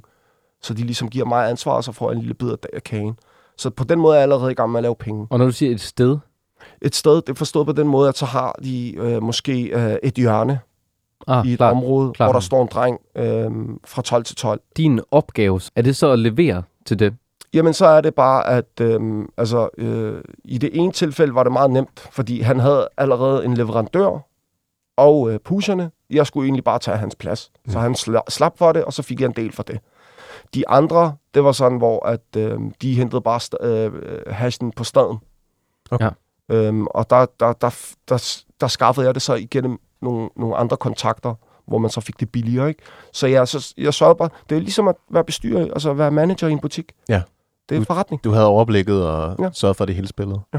Jeg tænker også, at Bud, fortalte du din, altså jeg tænker, din, din mor om, om nogle af de ting her, eller vidste hun, fordi jeg tænker, hun vidste vel også, at du var blevet indlagt, da du var blevet stukket ned. Jeg fortalte hende det ikke. Hun fandt så ud af det, fordi at, øh, jeg havde en ven, der var så dum dengang. Øhm, jeg var jo blevet stukket i benet, og så hele det ene, øh, det er ikke et ærme, Buksebenet. Ja. bukseben, det ene af dem var jo blevet helt rødt af blod, og Ja. ja. mine sko var også, det var jo nogle hvide Nike-sko, jeg havde. Jeg havde der gå i hvid, og det beviser dengang, hvor jeg lige gav den chancen. Så sagde jeg til ham, hent mig nogle bukser hjemme fra dig af. Altså hjemme fra ham af. Ja. Så var han gået hen og ringet på hos min mor. Og jeg har ikke været hjemme hele natten. Så ringer han på hos min mor, og jeg havde sagt til mor, jeg, jeg tror ikke, jeg havde sagt noget. Jeg havde bare ikke taget telefonen. Ja. Øhm, så han ringet på, og hun er jo allerede nervøs, så siger han, jeg skal have nogle bukser til Abud. Så, havde hun regnet, så kom hun selv på hospitalet. Hun kom selv derhen for at se, og så kom jeg der tilfældigvis ud. Og jeg blev rasende, sagde til mamma, der er ikke noget. Jo, du er blevet stukket ned. Nej, jeg er ikke, mamma, det er ikke rigtigt. Så Svaret på dit spørgsmål ja, ja, hvordan er- reagerede hun på det? Jamen, der, jeg var jo forfærdelig. Jeg blev, jeg blev sur på hende, Mm. fordi hun var bekymret. Altså, det er jo en mor, der har hørt, at hendes søn er blevet stukket ned. Ja. Og jeg har jo ikke forestillet mig, hvordan hun har det. Og så kommer hun og er glad for at se, at jeg men stadig bekymret og sur, hvad der skete og sådan der. Og jeg er sådan, hvad fanden laver du her? Mm. Hvorfor er du kommet? Gå hjem med dig. Ja. Og sådan der, nej, jeg er ikke blevet stukket ned. Det er løgn. Jeg er her bare på grund af et eller andet. Og jeg går der, og man, jeg tror, man kunne se det eller et eller andet, ikke? Ja, det var forfærdeligt. Var det er det, en af de ting, der, der, der stadig kan gå ondt på mig i dag. Men hun er jo min mor, hun elsker mig heldigvis, mm. ubetinget. Så, men der var jeg sgu et narrøv over for hende. Øhm, men det, der sker, er, at jeg fortæller jo min mor nogenlunde, hvad det er, der sker nogle gange. Men jeg pensler det jo Du vinkler det. ja, præcis. Du siger ikke det hele. propaganda. Så jeg prøver jo altid at sige de rigtige ting, og det er jo sådan med at, at uh, retfærdiggøre mine handlinger og sige, jamen mamma, jeg bliver angrebet. Jeg gør ikke andet end at forsvare mig selv. Mm. Altså, jeg kan ikke gøre for det. De angriber mig fra højre og venstre. Altså, og, og, det, og mange af tingene var jo også reelle. For eksempel øh, var der et tidspunkt, hvor at min søster, hun arbejder i Fakta, så hun stoppede nogen øh, i at stjæle, og de her, de er så en del af en eller anden kriminel familie, der også er udlændinge, og de begynder så at chikanere hende. Kommer ned i Fakta hver dag og tror hende og sådan der. Og jeg gik så hjem til dem, og bad dem pænt om at lade være. Og så den ene af dem spiller totalt Karl Smart, trækker en pistol og lader den og sætter den i panden på mig. Er en af de første gange, jeg får en pistol i hovedet. Ja. Øhm, Hvad gør du så? Jamen, altså, den, dengang, der forstod jeg jo simpelthen ikke konsekvensen af det, ellers så var jeg bare 100% overbevist om, at det, øh, det ikke var, at han ikke havde tænkt sig at gøre det, fordi jeg kan jo slet ikke, jeg tør slet ikke tænke tanken af, hvordan fanden jeg reagerede, men jeg var sådan der, så skyd, hvis du er mand, eller et eller andet. Altså, du har bare med at trykke, eller så kommer jeg et eller andet. Jeg kan ikke huske det, jeg. Jeg var meget dum dengang. Jeg var også kun 16. Ja. Øhm, men så gik jeg jo hen, og igennem nogen, som jeg kender, fik jeg skaffet, altså, jeg, jeg kom tilbage med en AK-47. Ikke tilbage også? til den lejlighed, hvor han havde... Ja. ja. så trak jeg den imod ham. Øhm, sammen med en ven, som så også havde en McTan. Altså, Hvad, hvad, hvad, og, hvad, og det er jo sådan noget, der min mor fandt ud af, fordi at jeg ligger så den her AK-47 og McTan nede under min seng, og så finder min søster den og fortæller den til min mor, som så ringer til min far og onkel. Jeg tror, det er fortalt også i bogen, den her historie. Ja. Hvor at, øh, altså, det var jo helt vildt. Altså, min far og mor, de hader jo hinanden. Altså, de, de er jo ligesom to øh, han, øh, hun. Ja. Ja. ikke sætte dem sammen, uden at de jumper hinanden. Men alligevel kommer jeg hjem der og ser min far sidde der, det var helt kaos. Øhm, så Hvad, hvad, hvad, så fortæller hvad, jeg hvad hende- de til dig, ja? Jamen, hun, hun, det der er med det, det er, at jeg fortæller hende, hvad det er, jeg gør. Og hvorfor det er, jeg gør det. Og så fortæller jeg hende egentlig også, du kan ikke gøre noget ved det. Fordi jeg kan ikke gøre noget ved det. Ikke også? Du kan ikke gøre noget ved det, jeg kan ikke gøre noget ved det. Så hellere lad mig være ærlig over for dig og sige tingene. Ikke også? Men jeg er jo ikke helt ærlig. Det, jeg fortæller hende, er, at øhm, nu kan jeg ikke huske det helt, men at vi er en gruppe venner, og vi bliver angrebet af øh, Blågårds Plads. Det, der er fedt for mig, kan man sige, er, at det narrativ findes jo. Mm. Ja. Blågårds Plads har jo et rygte om, at de er så voldelige og, og, og voldsomme og, og kyniske og, og, og koldblodige og sådan der. Og jeg fortæller en så, mamma, prøv at høre, vi, vi, vi passer bare os selv og sådan der, og vi bliver angrebet, vi, vi, vi kan ikke blive ved, altså vi bliver nødt til at forsvare os. Og min mor, hun er en kriger. Altså det, det er et sprog, hun forstår. Hun er sådan, det skal du bare gøre. Mm. Men samtidig ønsker hun det ikke. Hun siger jo selvfølgelig, kan du ikke bare passe dig selv? Kan du ikke bare dit den datten? Når jeg så fortæller hende, men der er ikke noget, du, altså det, det er, hvad det er, ikke? Og så ender det jo altid med at sige, ja, men mamma, det er bare løst. Altså, jeg går aldrig hjem til min mor og siger, nu er jeg i krig. Nej. Det er jo kun, når hun spørger mig, og så siger, jamen, det er fordi, vi gjorde, fordi at vi følte, at sådan og sådan og sådan, og så forsvarede vi os og sådan, ikke? Men du, du sagde også, du vinklede det. Hvad, jeg hvad, nødt til at vinkle. hvis- jeg, for, for eksempel fortalte Men- jeg men hvis jo ikke om tager- hash. nej, nej, men hvis du så tager den uden, uden vinklen, altså hvordan, hvordan var det så i forhold til den, den, den bandekrig, der var mellem Blågårdsplads? Nå, den, den var jo meget nem. Der var det jo bare at sige, mamma, det her, det er... Jamen, hvordan, hvordan lyder den uden vinklen på, hvis vi skal høre Altså, den? hvordan det er rigtigt var. Jamen, den var sådan. Altså, vinklen var der faktisk... Altså, det var jo oprigtigt noget, jeg selv troede på. Altså, Altså- du tænker, at det altid var i selvforsvar, det Ja, var, fordi de nej, andre nej, var... nej, det var der, den var. Ja. Altså, før det, der var det jo ikke rigtigt. Det var jo ikke drabligt. Det var jo bare med hænderne. Mm. Og at jeg bliver stukket ned, er jo bare at sige, jamen, hvad skal jeg gøre? Jeg bliver jo stukket ned, fordi at jeg forsvarer mig selv. Jeg har ikke tænkt mig at stikke nogen ned. Mm. Øh, den luk, vi lukker den jo også med pladsen øh, meget hurtigt, efter jeg bliver stukket ned, fordi at vi bliver enige om, at altså, øh, og det, jeg skal jo ikke sige, at jeg, øh, ellers så havde jeg gjort din datten. Altså, jeg er jo et menneske. Jeg giver modstand lige så meget, som de kan give modstand. Det er ikke, fordi jeg gør mig selv til noget større, end det andet er. Men jeg kan huske, at jeg, jeg, jeg blev fortalt, altså, der kom en af de ældre fra pladsen, og en af de ældre fra vores, og så fortalte de mig, det er ikke den bedste idé, eller bedste tidspunkt at gå i krig med hinanden lige nu. Det er vigtigt, at vi står sammen, fordi der er en ekstern trussel, som vil dræbe os af racistiske årsager.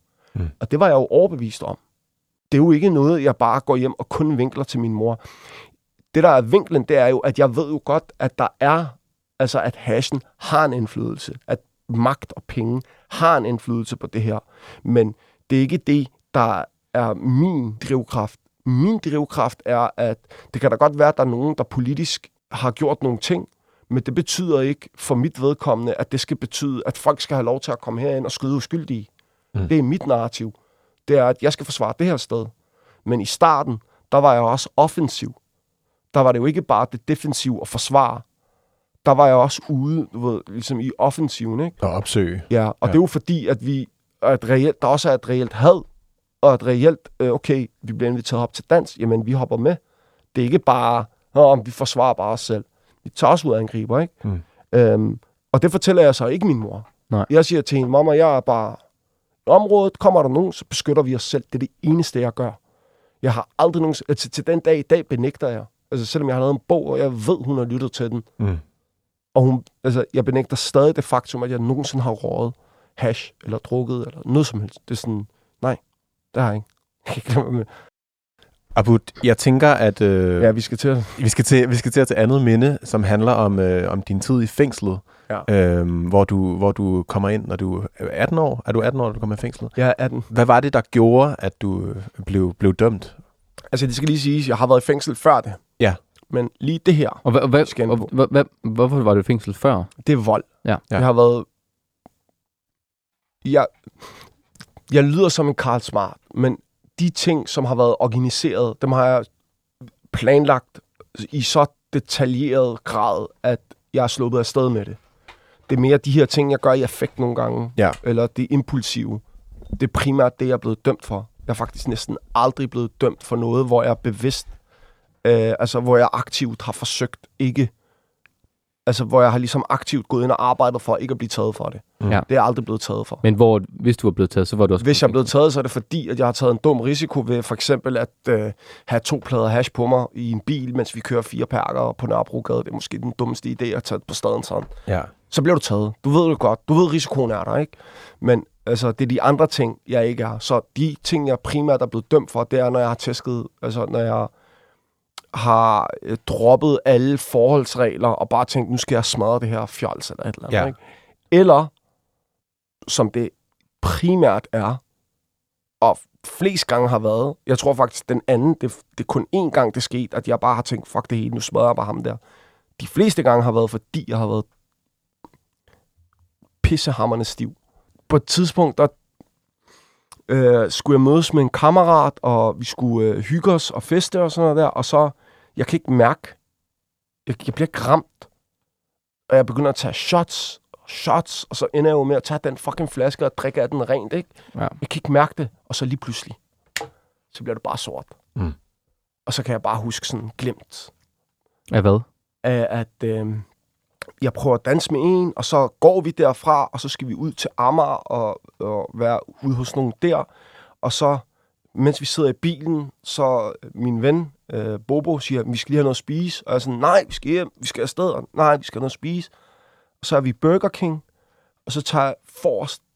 Jeg springer bare alt over, fordi jeg vil have mad. Jeg vil skynde mig videre. Og så er der en eller anden, der står der, og han er tilfældigvis altså lige præcis det udseende, han ikke skal have. Vi er i midten af en konflikt med AK81, og deres en af de mere øh, de frisyrer, der er på mode, lige blandt dem, er det, der hedder hanekam. Ja. Kan I huske det? Ja.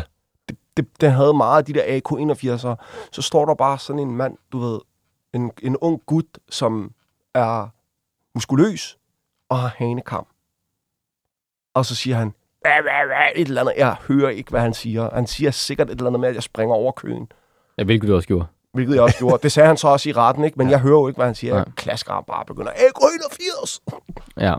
Og så husker jeg billeder af vagten, der prøver at stoppe mig, og jeg også begynder at slå ham, og folk, der bare siger, hey, rolig nu, de fik også bare på munden. Og så bliver vi så smidt ud af Burger King, hvor at, det kan jeg huske, og det blev også nævnt i retten, at jeg løber som, han siger, ja, så løber han efter mig som en tyr. Og det er fordi, at så løber jeg med hovedet først. Sådan hen imod ham. Ja, ja. altså jeg kommer løbende, og så med hovedet ned, for at ikke ham en skalle. Øhm, som så åbenbart, og det kom i retten, så snak, hentede de en, der snakkede om G-kraft, og jeg ved ikke hvad, fordi at jeg havde ramt ham herop ved kinden, Ja. ved kindbenet, men der har været så hård en styrke, at en af hans tænder simpelthen er faldet helt ud. Det var helt vildt, jeg endte med at betale rigtig meget erstatning for det også. Øhm, alt det der, fordi jeg sprang køen over. Altså bare, Du havde drukket dig helt, helt i ham. Hvad, havde, du- havde du svært ved at, ved, ved at styre din, Jamen, din vrede jeg, og dine jeg kan følelser? Ikke, altså det, det, det, jeg siger, jeg kan huske glemt, og så plus fortællinger. Det, Ja. ja. Når jeg så har fået fortællinger, så, kan, så får jeg billeder af det, ikke? Ja. Men i starten, der kan jeg næsten ikke huske noget. Sådan som jeg husker det, der var det bare, øh, jeg kan ikke blive stiv, lige pludselig til, øh, så sidder jeg i bilen, så er jeg i Burger King, så står ham der og råber af mig. Mm. Så råber jeg, jeg kan huske, jeg råbte, din fucking skinke, da jeg løb efter ham som en tyr. Det kan jeg godt huske. Og så, hvad hedder det nu, øhm, og så kan jeg huske, at, øh, at jeg går ind igen efter, Altså på Burger King. går foran i køen og bestiller, og så får jeg maden. Og så sætter jeg mig der, hvor man kan kigge ud mod strøget. Ja. Der ved de der bar øh, der, Ja. ja. ikke? Og så sidder jeg og spiser der, som om intet var hent. Og så kommer der en salatfad, hvor alle bare peger på mig. Så sådan der, fuck. så smider jeg burgeren og løber op på første sal. Jeg skal finde et toilet. Så finder jeg toiletterne. Tænker, du ved, der er ikke nogen vej ud. Så jeg ved ikke hvorfor. Øh, Jeg håbede et eller andet sted på, at de troede på, at jeg forsvandt igennem øh, afløbet. Fordi de har jo lige set mig løbe op, jo, ikke? Altså, så jeg går ind, og så går jeg ind på dametoilettet, hvor jeg så lukker mig ind i en bås uden at låse. Og så står jeg oppe på toilettet, fordi man kunne se, altså når man kigger Ja, ned, man se så fødderne. kunne man se fødderne. Så jeg stod der, og så kunne jeg bare høre de der døre åbne en af gang. Indtil de åbnede, og så stod de der. Kom du bare ud. Ja, okay. Og så Og var, det, og var det der, du kom i fængsel her som, Ja, som og 18-årig? så, og så igen, så tager de mig håndjern, og så laver de det der, hvor at de ligesom tager min arm, øh, altså når de skubber dem op, svinger de dit hoved ned, og det gør de for at ligesom skjule mit ansigt, for, fordi de ligesom skal have mig ud af Burger King, så jeg ikke er oppe. Eller jeg ved ikke, hvorfor de gjorde det dengang, men det tænker jeg i hvert fald. Øh, men da han gør det, der besvimer jeg. Okay. Der bliver det sort, og så vågner jeg i retten. Du vågner i retten. Jeg vågner i retten, hvor jeg sidder, altså du ved, det er der, jeg kommer til besindelse. Der stopper dit blackout-agtigt. der stopper det, og så kan jeg bare huske, at jeg hører, ja, øh, at sigtelsen, ikke, som er old mod 6 plus en vagt, tænker jeg. Hvad? Jeg kan huske, jeg spurgte, "Ah, hvad har jeg gjort? Ej, ligesom sådan, og de var bare sådan, de kiggede sådan der helt sådan, hvad er det for noget dårligt Ja, skuespil? lad være med at spille dum, Og din kæft Ja. ja. Og jeg var bare sådan, hvad? Jeg var helt i chok.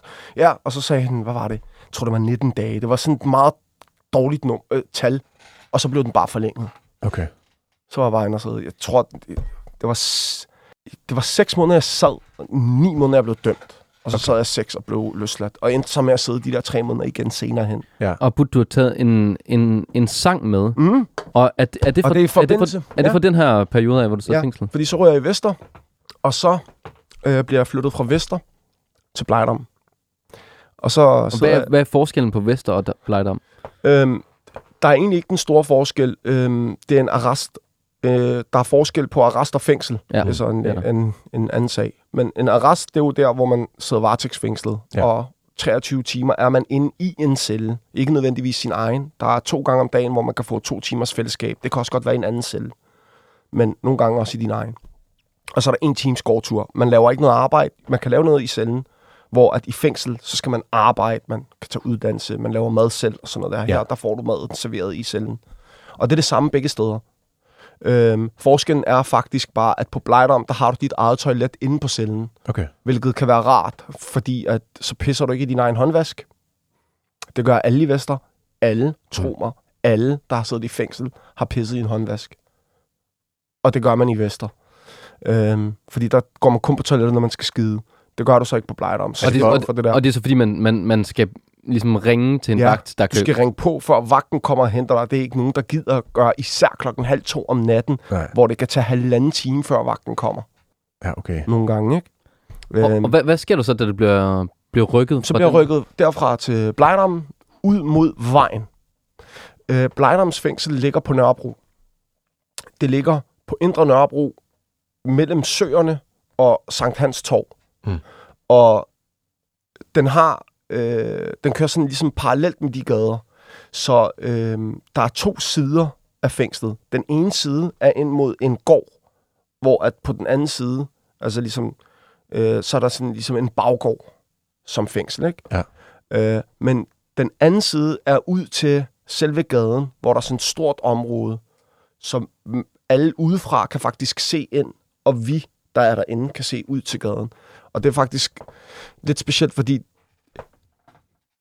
jeg sad jo på den side, og det gjorde jo, at jeg fik rigtig, rigtig mange hilsner, fordi folk kom bare og stod der, Ja. og så kunne de råbe til dig. Jeg kunne snakke, og ja. Ja. ja. Det der er så med det, det er, at det er ikke altid, man kunne. Hvis der var en vagt på, der var en rigtig bums, så kunne han finde på at komme og smide. Så man skulle ligesom, det er ikke altid, man kunne snakke, men det er rart, de kunne komme selv. Men det, der så også er med det, det er, fordi du bor i et sted, der er så tæt på, altså fordi jeg sidder inde i, i et beboelsesområde. Mm. Altså, vi snakker 360 grader rundt om Der, Blejdomsfængsel. der er det jo bare... Der er der beboelse. Ja. I forhold til Vester, hvor der er øh, tog. Så en dag, mens jeg sidder på Blejdom, er det weekend. Og spøjs nok, inden jeg ryger ind og sidde, så begynder vi i vores ven, Ja. vennegruppe at øh, høre rigtig meget Private. Han var begyndt at blive populær, som er en dansk sanger. At Thomas Troelsen, ja. Ja. Øhm, og ham kan vi rigtig godt lide. Og så en dag, mens jeg sidder om aftenen og har fået hash ind, og har det rigtig godt, jeg har min bong, og jeg har penge og det hele, så er der simpelthen, jeg tror det er koncert eller et eller andet, ikke? fordi det er bare ham, der bliver afspillet hele aftenen på den anden side, og det er bare fuld gang Okay. med Private, og lige præcis den her. Og mig, der står i min celle og danser. Og ryger bongen. Og har en fest. Og forestiller mig dengang, vi stod udenfor på den røde plads Ja. og dansede sammen med Shababsene. Og så, det der er sjovt ved den her sang er også, at han snakker om You're undercover, my secret lover. You're what I need. Og det er sjovt, fordi da jeg sad inde der, der var jeg faktisk i det største tvivl i mit liv, om hvorvidt jeg skulle trække mig Hvorfor? Altså fra miljøet. fra miljøet. Ja. Og hvor My Secret Lover så var det rigtige liv. Den Ja. anden side. Den normale side. Hvor jeg kan huske, at jeg tænkte, mens jeg sad inde lige præcis der på Blatter, jeg tænkte, du ved, jeg gider ikke det her. Det, det, det er sgu ikke det værd. Det er det samme. Mm. Det, det er det samme. Fordi det er især, når man ryger ind og sidde, at man oplever, hvordan ens drenge er derude. Er det fordi, man opdager, at der ikke er sket noget, når man kommer ud, eller hvad? Nej, Okay. fordi det er den støtte, du får i fængslet. Ja. Kommer der hash ind, kommer der øh, breve, kommer der øh, kaster, kommer der, øh, kommer der nogen og råber til dig, Mm. øh, bliver der sørget for din øh, pårørende derude, øh, sådan nogle der ting, ikke? Øh, så ja, altså jeg havde en af de, det faktisk, altså, hver gang jeg hører den her sang, så er det sjovt nok, selvom jeg har mange flere minder med den her og alle hans andre sange Mm. med mine venner. Fordi der er så mange fester, vi har haft, Ja. hvor vi har hørt Private. Så er det bare, at hver gang jeg hører, især den her sang, men alle hans sange, så er det Blind, jeg kommer i tanke om. Ja. Så er det den her aften, hvor jeg stod og dansede. Og jeg tror også, det er fordi, at jeg tror, at der var kommet udsigt til, at jeg ville blive løsladt snart, eller noget. Så der var, der var ligesom lys øh, Ja. for enden. Også at du tænkte, at du ville ud af det, vel her? Eller Ja. ja. tænkte, at, tænkte, at der er måske ja. også en anden vej. den blev forbundet lidt med det også, og jeg var faktisk også mere eller mindre på vej ud. Og da jeg kom ud af fængslet, havde jeg faktisk også erklæret min udgang. Okay. Men så snakkede de om Brothers. ja, og undskyld, det er jo ikke engang sjovt. Men så snakkede de om Brothers, og det, det er jo sjovt, fordi jeg kender mig selv som sådan en type, du ved, selvfølgelig skal jeg da være med. Ja, så det er der, du kom Det er bare typisk absurd, ikke? Det er derfor, jeg griner, fordi det altså, Så det er der, du kom med i Brothers? ja, Ja. fordi, nej, det er ikke, ja undskyld. Det Ja. var der, at man så begyndte at snakke om, nu skal vi gå fra at være Mjølnerparken, ja. der er sammen med Torsgade, Ja. og sammen med nogen fra Østerbro, og så lidt fra Nordvest, og lidt herfra Til at samles. til barhed. og- Eller, og så også, du ved, dem, der faktisk var nogle prominente figurer i det, der så blev Brothers, mm. som faktisk slet ikke var fra Mjølnerparken, og som faktisk var var standhaftige nok til at sige, jamen, jeg vil ikke identificere mig som en fra Mjølnerparken. Det var, det var der noget i dengang. Så, så, Jeg er ikke bare fra Møllerparken, bare fordi, at vi hænger ud sammen nu og sådan der. Mm. Jeg er jo stadig fra Torsgade. så, så, hvad, så hvad skete der, da du kom ud? Jamen, jamen, jeg får at vide, at der er det her på tegnebrættet. Og, det, og, så, og så dropper jeg alle mine planer og siger, det er det her, jeg vil. Hvad, hvad var dine planer ellers? Jamen, det var at blive gift, og det gjorde jeg så også. Øhm, det var at blive gift og få børn. Ja. Og komme ud af miljøet og få et arbejde. Og jeg prøvede jo. Jeg tænkte, okay, jeg går stadig videre. Det var ikke sådan, jeg slap det hele. Det skal også lige siges. Mm. Øh, men det var jo også fordi, at da vi lavede Brothers, der var det jo også meget sådan... Der var sgu nogle fantasier forbundet med nogle af de... Øh, den opbygning, vi lavede. Hvad var det for nogle fantasier? Jamen forstået på den måde, at du ved, vi, vi, vi, vi skulle være nogen, der ligesom beskyttede lokal øh, befolkning. Vi skulle Mm. ikke være dem, vi det vil sige afpresning af lokale umuligt. Mm. Altså etniske danskere eller ej, det er lige meget. Det er der ikke noget, der hedder. Og øh, at man skulle dyrke sådan noget med altså, øh, islam. Altså, vi er muslimer. Altså, tag til fredagsbøn. Øh, man må ikke ryge hash. Mm. Den der, altså, den skulle vi med det samme. Et, altså, bare det, at man satte det ind i en af reglerne, burde vise graden af seriøsitet, kan jeg sige. Ikke? Ja. Eller at forståelsen af ens egen evner til at være disciplineret, kan man sige. Fordi det er jo kun et spørgsmål om tid, før at folk falder i, selv hvis de prøver at indrette sig efter. Ikke? Mm.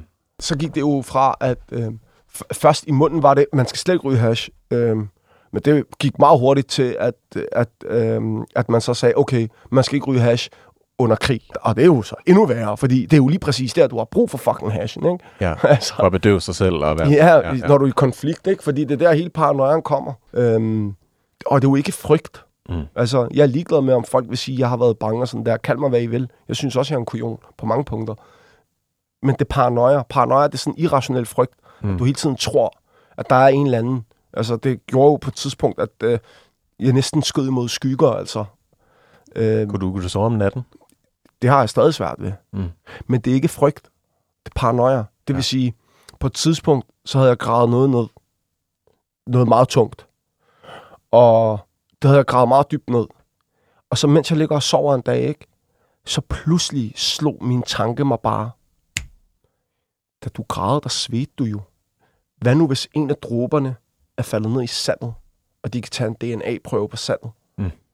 Fordi jeg sørgede jo for, at der ikke kom ned på men hvad så, hvis de fangede det i sandet? Det gik bare, lige pludselig, så fik jeg bare tanke. Hvad nu, hvis de kan finde din sved i sandet? Og vil du sige, hvad du gravede ned? Jamen, det var et så meget tungt våben. Ja. Ja. Og det er så mange år siden, at den er sikkert er frafaldet. Ja. ja, det er jeg ret sikker på. Ja, det var, altså, det var, et, maskin, det var et kæmpe maskingevær. Med, jeg tror, det var sådan... Oh, nej. Jeg skal passe på med at beskrive det for meget. Fordi Det lige pludselig, så kan de pop, hvis den er blevet... Men det var et maskingevær. Ja. Altså, det var i hvert fald noget, hvor jeg, jeg ved, jeg står til tre års fængsel, hvis det bliver opdaget. Og så går jeg ned, og graver helt lortet op igen. Okay. Ikke også? Og så tager vi ind i en lejlighed, mig og nogle af de yngre.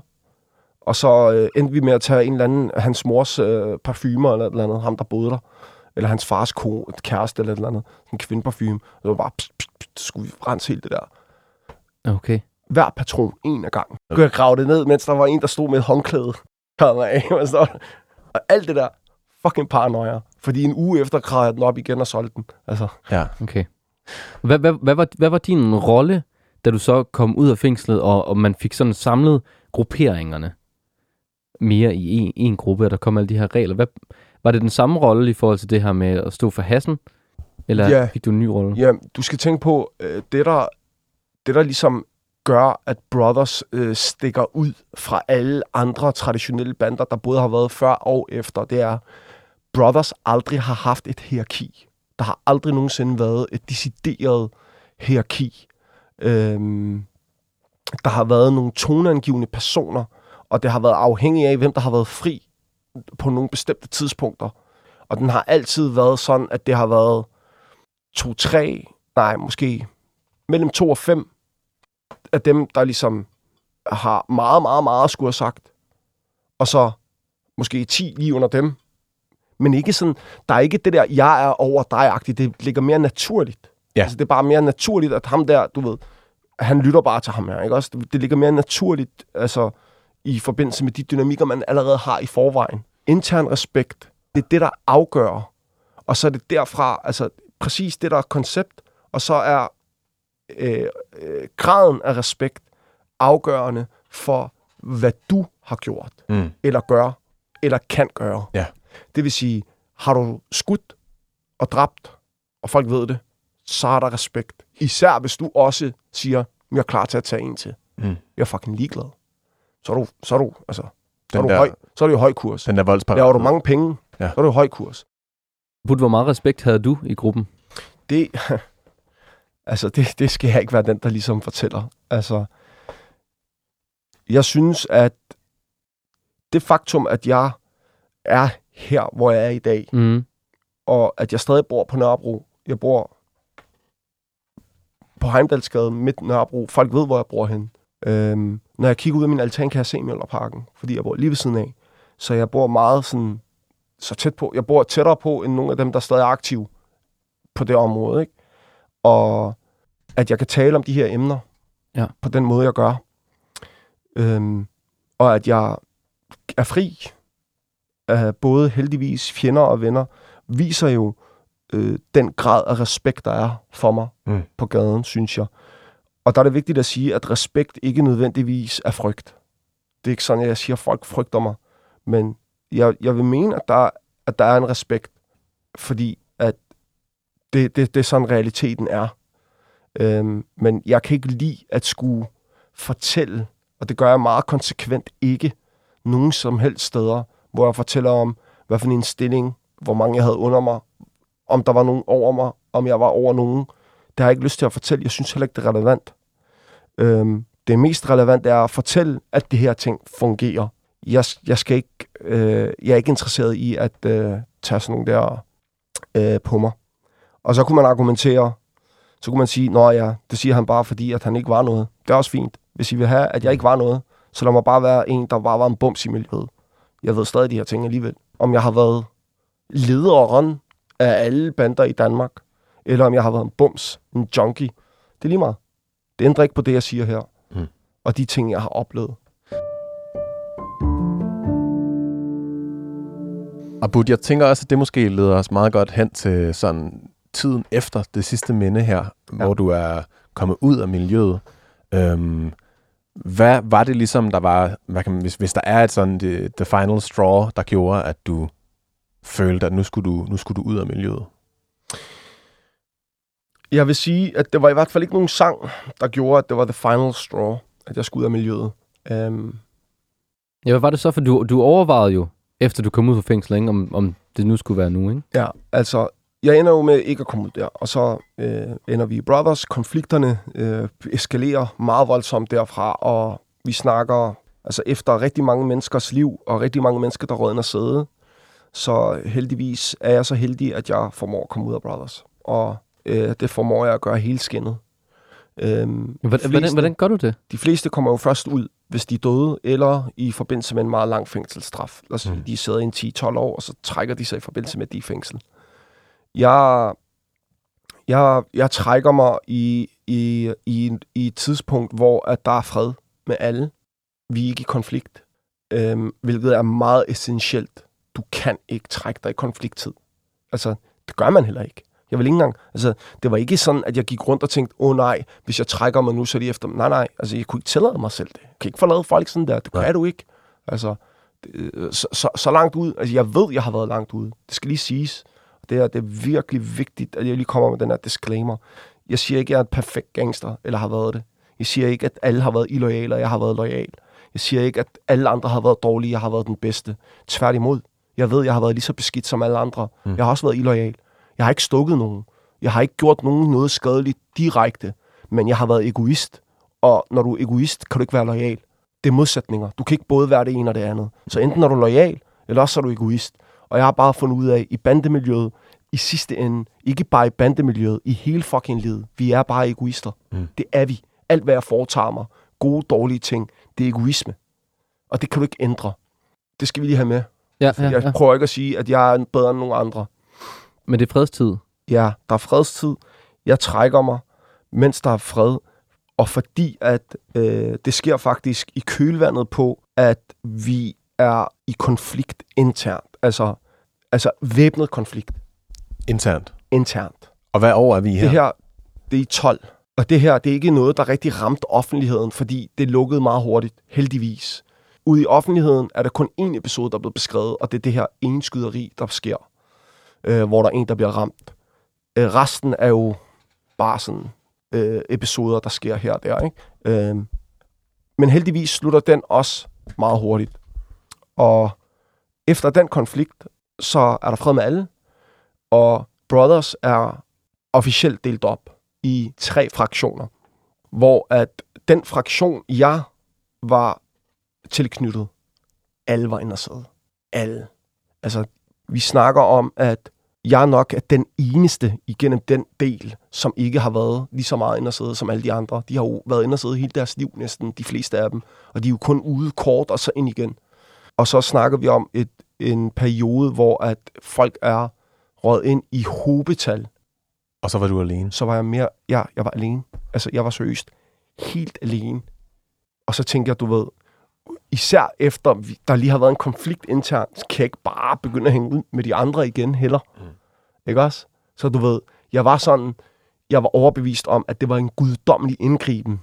Det er simpelthen Allah, der har pillet alle væk for at skåne mig Det var skæbnen. og sagt, her, værsgo, hvad gør du nu? Nu har du alle forudsætninger. Jeg skulle ikke engang gøre noget. Det er det, der er så vildt ved det. Jeg skulle ikke aktivt melde mig ud. Jeg skulle bare leve et nyt liv. Så det gjorde jeg. Og hvordan, hvordan, hvordan, det hele- gjorde, du- hvordan gjorde du det? Det sker, at... Jeg gør det kort. Det hele sker af, at der er en person af de her fem, som er den, der er vigtig for mig. Og det er ham, jeg holder mig til. Mm.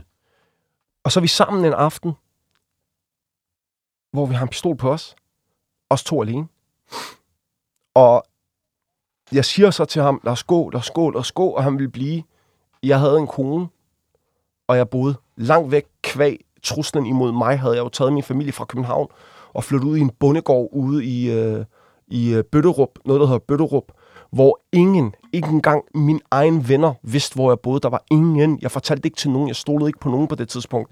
Så langt kom det ud.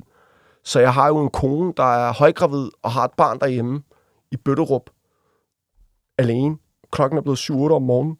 Jeg bliver nødt til at tage hjem, og jeg vil heller ikke efterlade ham alene, fordi jeg ved, at han ikke har dansk pas. Og der er en konflikt, der er ved at starte. Men til sidst blev jeg nødt til det. Så sagde jeg til ham, brormand, altså, hvis ikke du kommer med, så, så, så bliver jeg nødt til at gå. Jamen, det er fint, bare gå. Lad mig tage den med mig. Nej, nej, lad mig få den. Brormand, lad mig nu bare tage den med mig. Nej, nej, bare lad den blive. Så smutter jeg derfra. Jeg sværger. Der går 10 minutter, så får jeg et opkald. Han er lige blevet taget med en pistol. Fucking 10 minutter afgjorde det. Havde jeg blevet der i 10 minutter, så var det mig, der var rådet. For jeg havde taget den uden, uden, tvivl, uden at tøve. Fordi han ikke har dansk pas, ikke? Og så havde han sørget for mig, mens jeg var inde. Og så spørger jeg ham så, kan jeg spise den? Det var det første, jeg spurgte. Så har jeg gjort mit jo. Altså, kan du tage kan, straf? kan jeg spise den? Ja. Ja. Kan jeg nå at spise den? Han sagde nej, de har set ham smide den i en cykelkurv. Mm. Så jeg tænkte, bror, der er ikke noget, vi kan ikke redde ham. Eller? Og så kørte jeg hjem. Jeg kan huske, jeg, kørte, jeg gik ned, for jeg havde parkeret min bil nordvest tæt på motorvejen. Jeg parkerede den altid lige tæt på motorvejen. Jeg kører bare lige motorvejen til København, nord, nordvest af Nørrebro, parkerer bilen og går den resten af vejen. Mm. Jeg havde lige lavet min joint, gjort den klar, havde den, og så tændte jeg den, og så kørte jeg hjem ned ad motorvejen, hele rød motorvejen. Og så kan jeg huske den dag, at jeg tænkte, det her, det er det. Det er det. Det her, det er min vej ud. Jeg skal ikke tilbage til København i morgen. Det er ud nu. Og så gik der to-tre måneder. Øhm, så begyndte jeg også at praktisere islam. Begyndte jeg at blive praktiserende. Jeg begyndte at møde nogle folk, der trak mig i den retning. Og så gik der nogle måneder mere, og jeg, er jo i kontakt med folk, der er i fængsel, skal I tænke på. Jeg Mm. snakker jo dagligt med dem og holder dem opdateret. Så det var jo en naturlig overgang, at når de begyndte at komme ud efter et halvt år, så begyndte de at komme ud igen. Så, så sagde jeg bare, jeg er her ikke mere. Shuabud, er du? Nej. Jeg passer mig selv. Ja. Jeg forholder mig til islam. Er du sikker? Kan du? Og hvad med dem og dem? Så bruger man, det er, hvad det er. Altså, hvis de vil komme efter mig, så må de komme efter mig. Jeg må bare tage det stille og roligt. Men det er så her, det bliver interessant. Det viser at være meget hårdere at skulle komme over på den anden side, end jeg havde regnet med. Bare hele overgangen i sig selv var en, en turbulent rejse. Men det, der er vigtigt, det er, at det er som om, at jeg har kørt i 10 år på det tidspunkt. Prøv at forestille jer i 10 år, som om, altså, hvis vi lige prøver at tegne et billede af det følelsesmæssigt. Og så adrenalinen har hele tiden været aktiv. Den har aldrig været slukket. Den har været høj og lav. Men på en eller anden mærkelig måde, så har den altid været aktiv. Jeg har altid været i beredskab. Og det i sig selv har jo gjort, at jeg har kvalt nogle ting, eller også er der ikke kapacitet nok i mit hoved, kval, altså de bekymringer, jeg nu har. Og så er det som om, at i takt med, at jeg begynder at få ro, og adrenalinen falder, så begynder det at gå op for mig, efter vejerne, forståelsen af, hvad det er, jeg egentlig har foretaget mig. Og i takt med, at jeg bliver mere klogere og mere vis, altså jeg får mere visdom, i takt med, at jeg bliver ældre, så bliver jeg jo også mere opmærksom på det på den måde. Og i takt med, at jeg bliver mere observant inden for islam, så bliver jeg også opmærksom på det på den måde. Og det viser sig bare at være et helvede at være over på den anden side. Et helvede ikke at kunne ryge tankerne væk. Mm. Ikke at kunne ryge det væk, fordi så stoppede jeg også med at ryge. Grunden til, at jeg så nævner det, er jo, at jeg kunne så mærke, at jeg havde behov for at ryge de her tanker, som er nye væk. Og det kan jeg ikke engang, så jeg kan ikke dulme det. Fordi, fordi du også havde svært ved at have dem i hovedet, altså håndtere dem. Ja, fordi det er nyt. Altså, altså, vi taler om ting stadig er nye til den dag i dag. Altså, vi taler om, at det jo først er to uger siden, at det går op for mig, at Altså, du ved, jeg har jo tænkt så mange vinkler igennem, altså i sådan en grad, at jeg er ude i, at hver gang der sker et bandedrab i dag, så ved jeg, så, så er jeg ude i, at jamen, jeg, jeg, jeg forbinder det til noget af mig, Mm. fordi det er noget, jeg implementerede. Ja. Derfor så har det en forbindelse til mig. Jeg føler, jeg har et ansvar af det. Men en vinkel, jeg aldrig har tænkt på, det er, når vi gik ud og skød andre. Jeg har jo tænkt på, hvad vi gjorde, altså hvordan vores handlinger er blevet smittet af på de yngre. Men jeg har jo aldrig tænkt over, hvad vi har gjort ved deres yngre, Mm. ved vores fjenders yngre. Og det er jo det, der lige er gået op for mig, og det, der er sket med aftenshowet her forleden, så hører jeg det fra min yngre side af. Altså dem, de er jo ikke så yngre mere, men dem, der var det dengang, Ja. da de, sad og snak, da de stod og snakkede om, hvordan de så drab, da de var 10 og 12 år gamle, så gik det op for mig, og tænkte jeg, what? Det, det har jeg jo ikke tænkt over. Nej. Så nu er der bare kommet nyt på. Det, det er nyt. Ovenover alt det, jeg allerede døjer med. Nu render jeg også rundt og tænker, shit mand, der er så mange små børn fra den anden side, og den tredje og den fjerde, alle dem, vi har været fjender med, hvor vi også har traumatiseret dem. Og det kan være folk, der aldrig nogensinde har haft eller vil få det, men de har stadig det traume, mm. fordi de så en eller anden blive skudt foran ansigtet af dem. Det har jeg heller ikke tænkt over. Så du ved, der er så mange ting, og det er der, at det så begynder, altså, så da jeg trækker mig fra miljøet, så begynder det at gå op for mig, hvor meget de her tanker, de, sådan, de fylder. Og så, jeg kender jo Linkin Park, har jeg også fulgt i rigtig, rigtig mange år. Øhm, og jeg ved også godt, at hans kampe, hans opvækst, ikke er en til en sammenlignet med min. Jeg ved også godt, at han snakker om, især i den her, om overgreb. Det er det, den her historie handler om. Øh, eller den her sang handler om. Men jeg konverterer den til at også, jeg forstår det. det, det er tankerne, det er følelserne. Så kan det godt være, at det ikke er de samme omstændigheder. Men det er de samme følelser. Og det er sjovt, fordi lige præcis den her sang, jeg kan, jeg, den er stadig relevant for mig til den dag i dag. Mm. Øhm, fordi jeg har svært nogle gange ved at kigge mig selv i spejlet. Det har jeg. Hvor- Hvorfor? Fordi, og hvis jeg gør, så, skal, så kigger jeg ikke på mine øjne. Jeg, jeg, kan- jeg, det er som om, når jeg kigger mig selv i øjnene, øh, så begynder jeg at få, alle- det er som om jeg kigger ind i min egen sjæl, og jeg vil ikke se derhen. Mm. Det er forfærdeligt. Hvad, hvad er det, der derinde, du kan se? Det er svært at beskrive, især med, Ja. med den tid, vi har. Ikke? Altså, det er meget svært. Det, er- altså, det er så svært, også fordi, det tror jeg simpelthen også, jeg bliver nødt til at træne. Mm. Altså, det bliver nødt til at sidde med mig mm. selv og lige snakke om med mig selv først, fordi jeg har opdaget, at når jeg snakker højt om ting, så hører jeg dem anderledes. Ja. Og jeg tror lige det her, det er noget, jeg bliver nødt til at høre alene. Det er ikke noget, jeg kan sige foran andre først. Nej. Øhm, og der er en ting, der også er vigtig. Især med det her med crawling in my skin. Det er alle de handlinger, som jeg ikke kan snakke om. Mm. Det er de ting, som kun jeg ved. Og i mit tilfælde var der engang en anden en, der vidste det. Men han er så død i dag. Mm. Så nu er jeg alene om det. Jeg kan ikke engang tage fat på ham og sige til ham, bror, lad os tage til et eller andet land, hvor vi smider vores telefoner og alt tøj væk, og kan snakke om det her igen. Det er så mange år siden. Men vi har jo lovet hinanden aldrig nogensinde at snakke om det. Og han kommer jo til at holde sit løfte, kan man sige. Mm. Og jeg har altså... På en måde er det jo en god ting, fordi jeg ved, at hvis ikke jeg snakker, så er der ikke nogen, der snakker. Mm. Men det er jo også bare forfærdeligt at tænke på, at han er død, ikke? Ja. Hvilke konsekvenser kan det have, hvis du nu snakkede med en om nogle af de her ting? Jeg kunne ryge i fængsel i rigtig meget lang tid. Der er sager, som ikke forældes i Danmark. Og det er sådan nogle der, jeg har været med til. Desværre. Abud, vi har ikke så meget tid, Nej. men her til sidst, det er et spørgsmål, vi stiller til mange af vores gæster.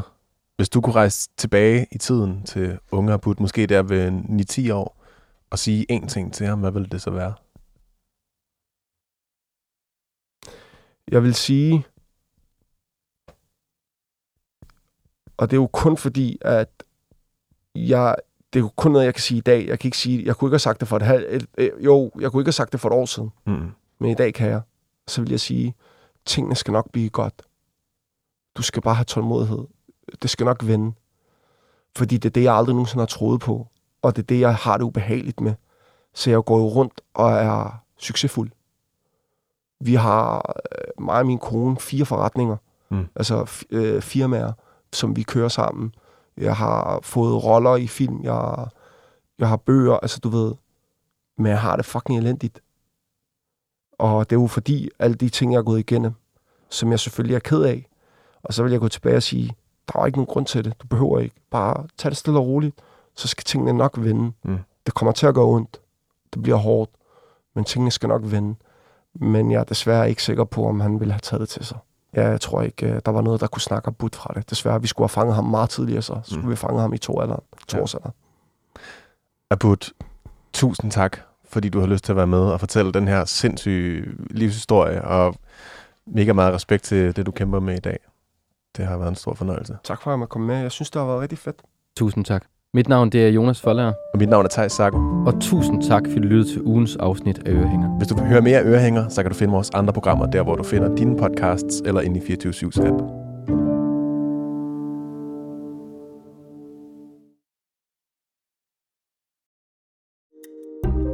Kære lytter, du har lyttet til et program fra 24 Du kan finde meget mere modig, nysgerrig og magtkritisk taleradio på 24 appen Hent den i App Store og Google Play.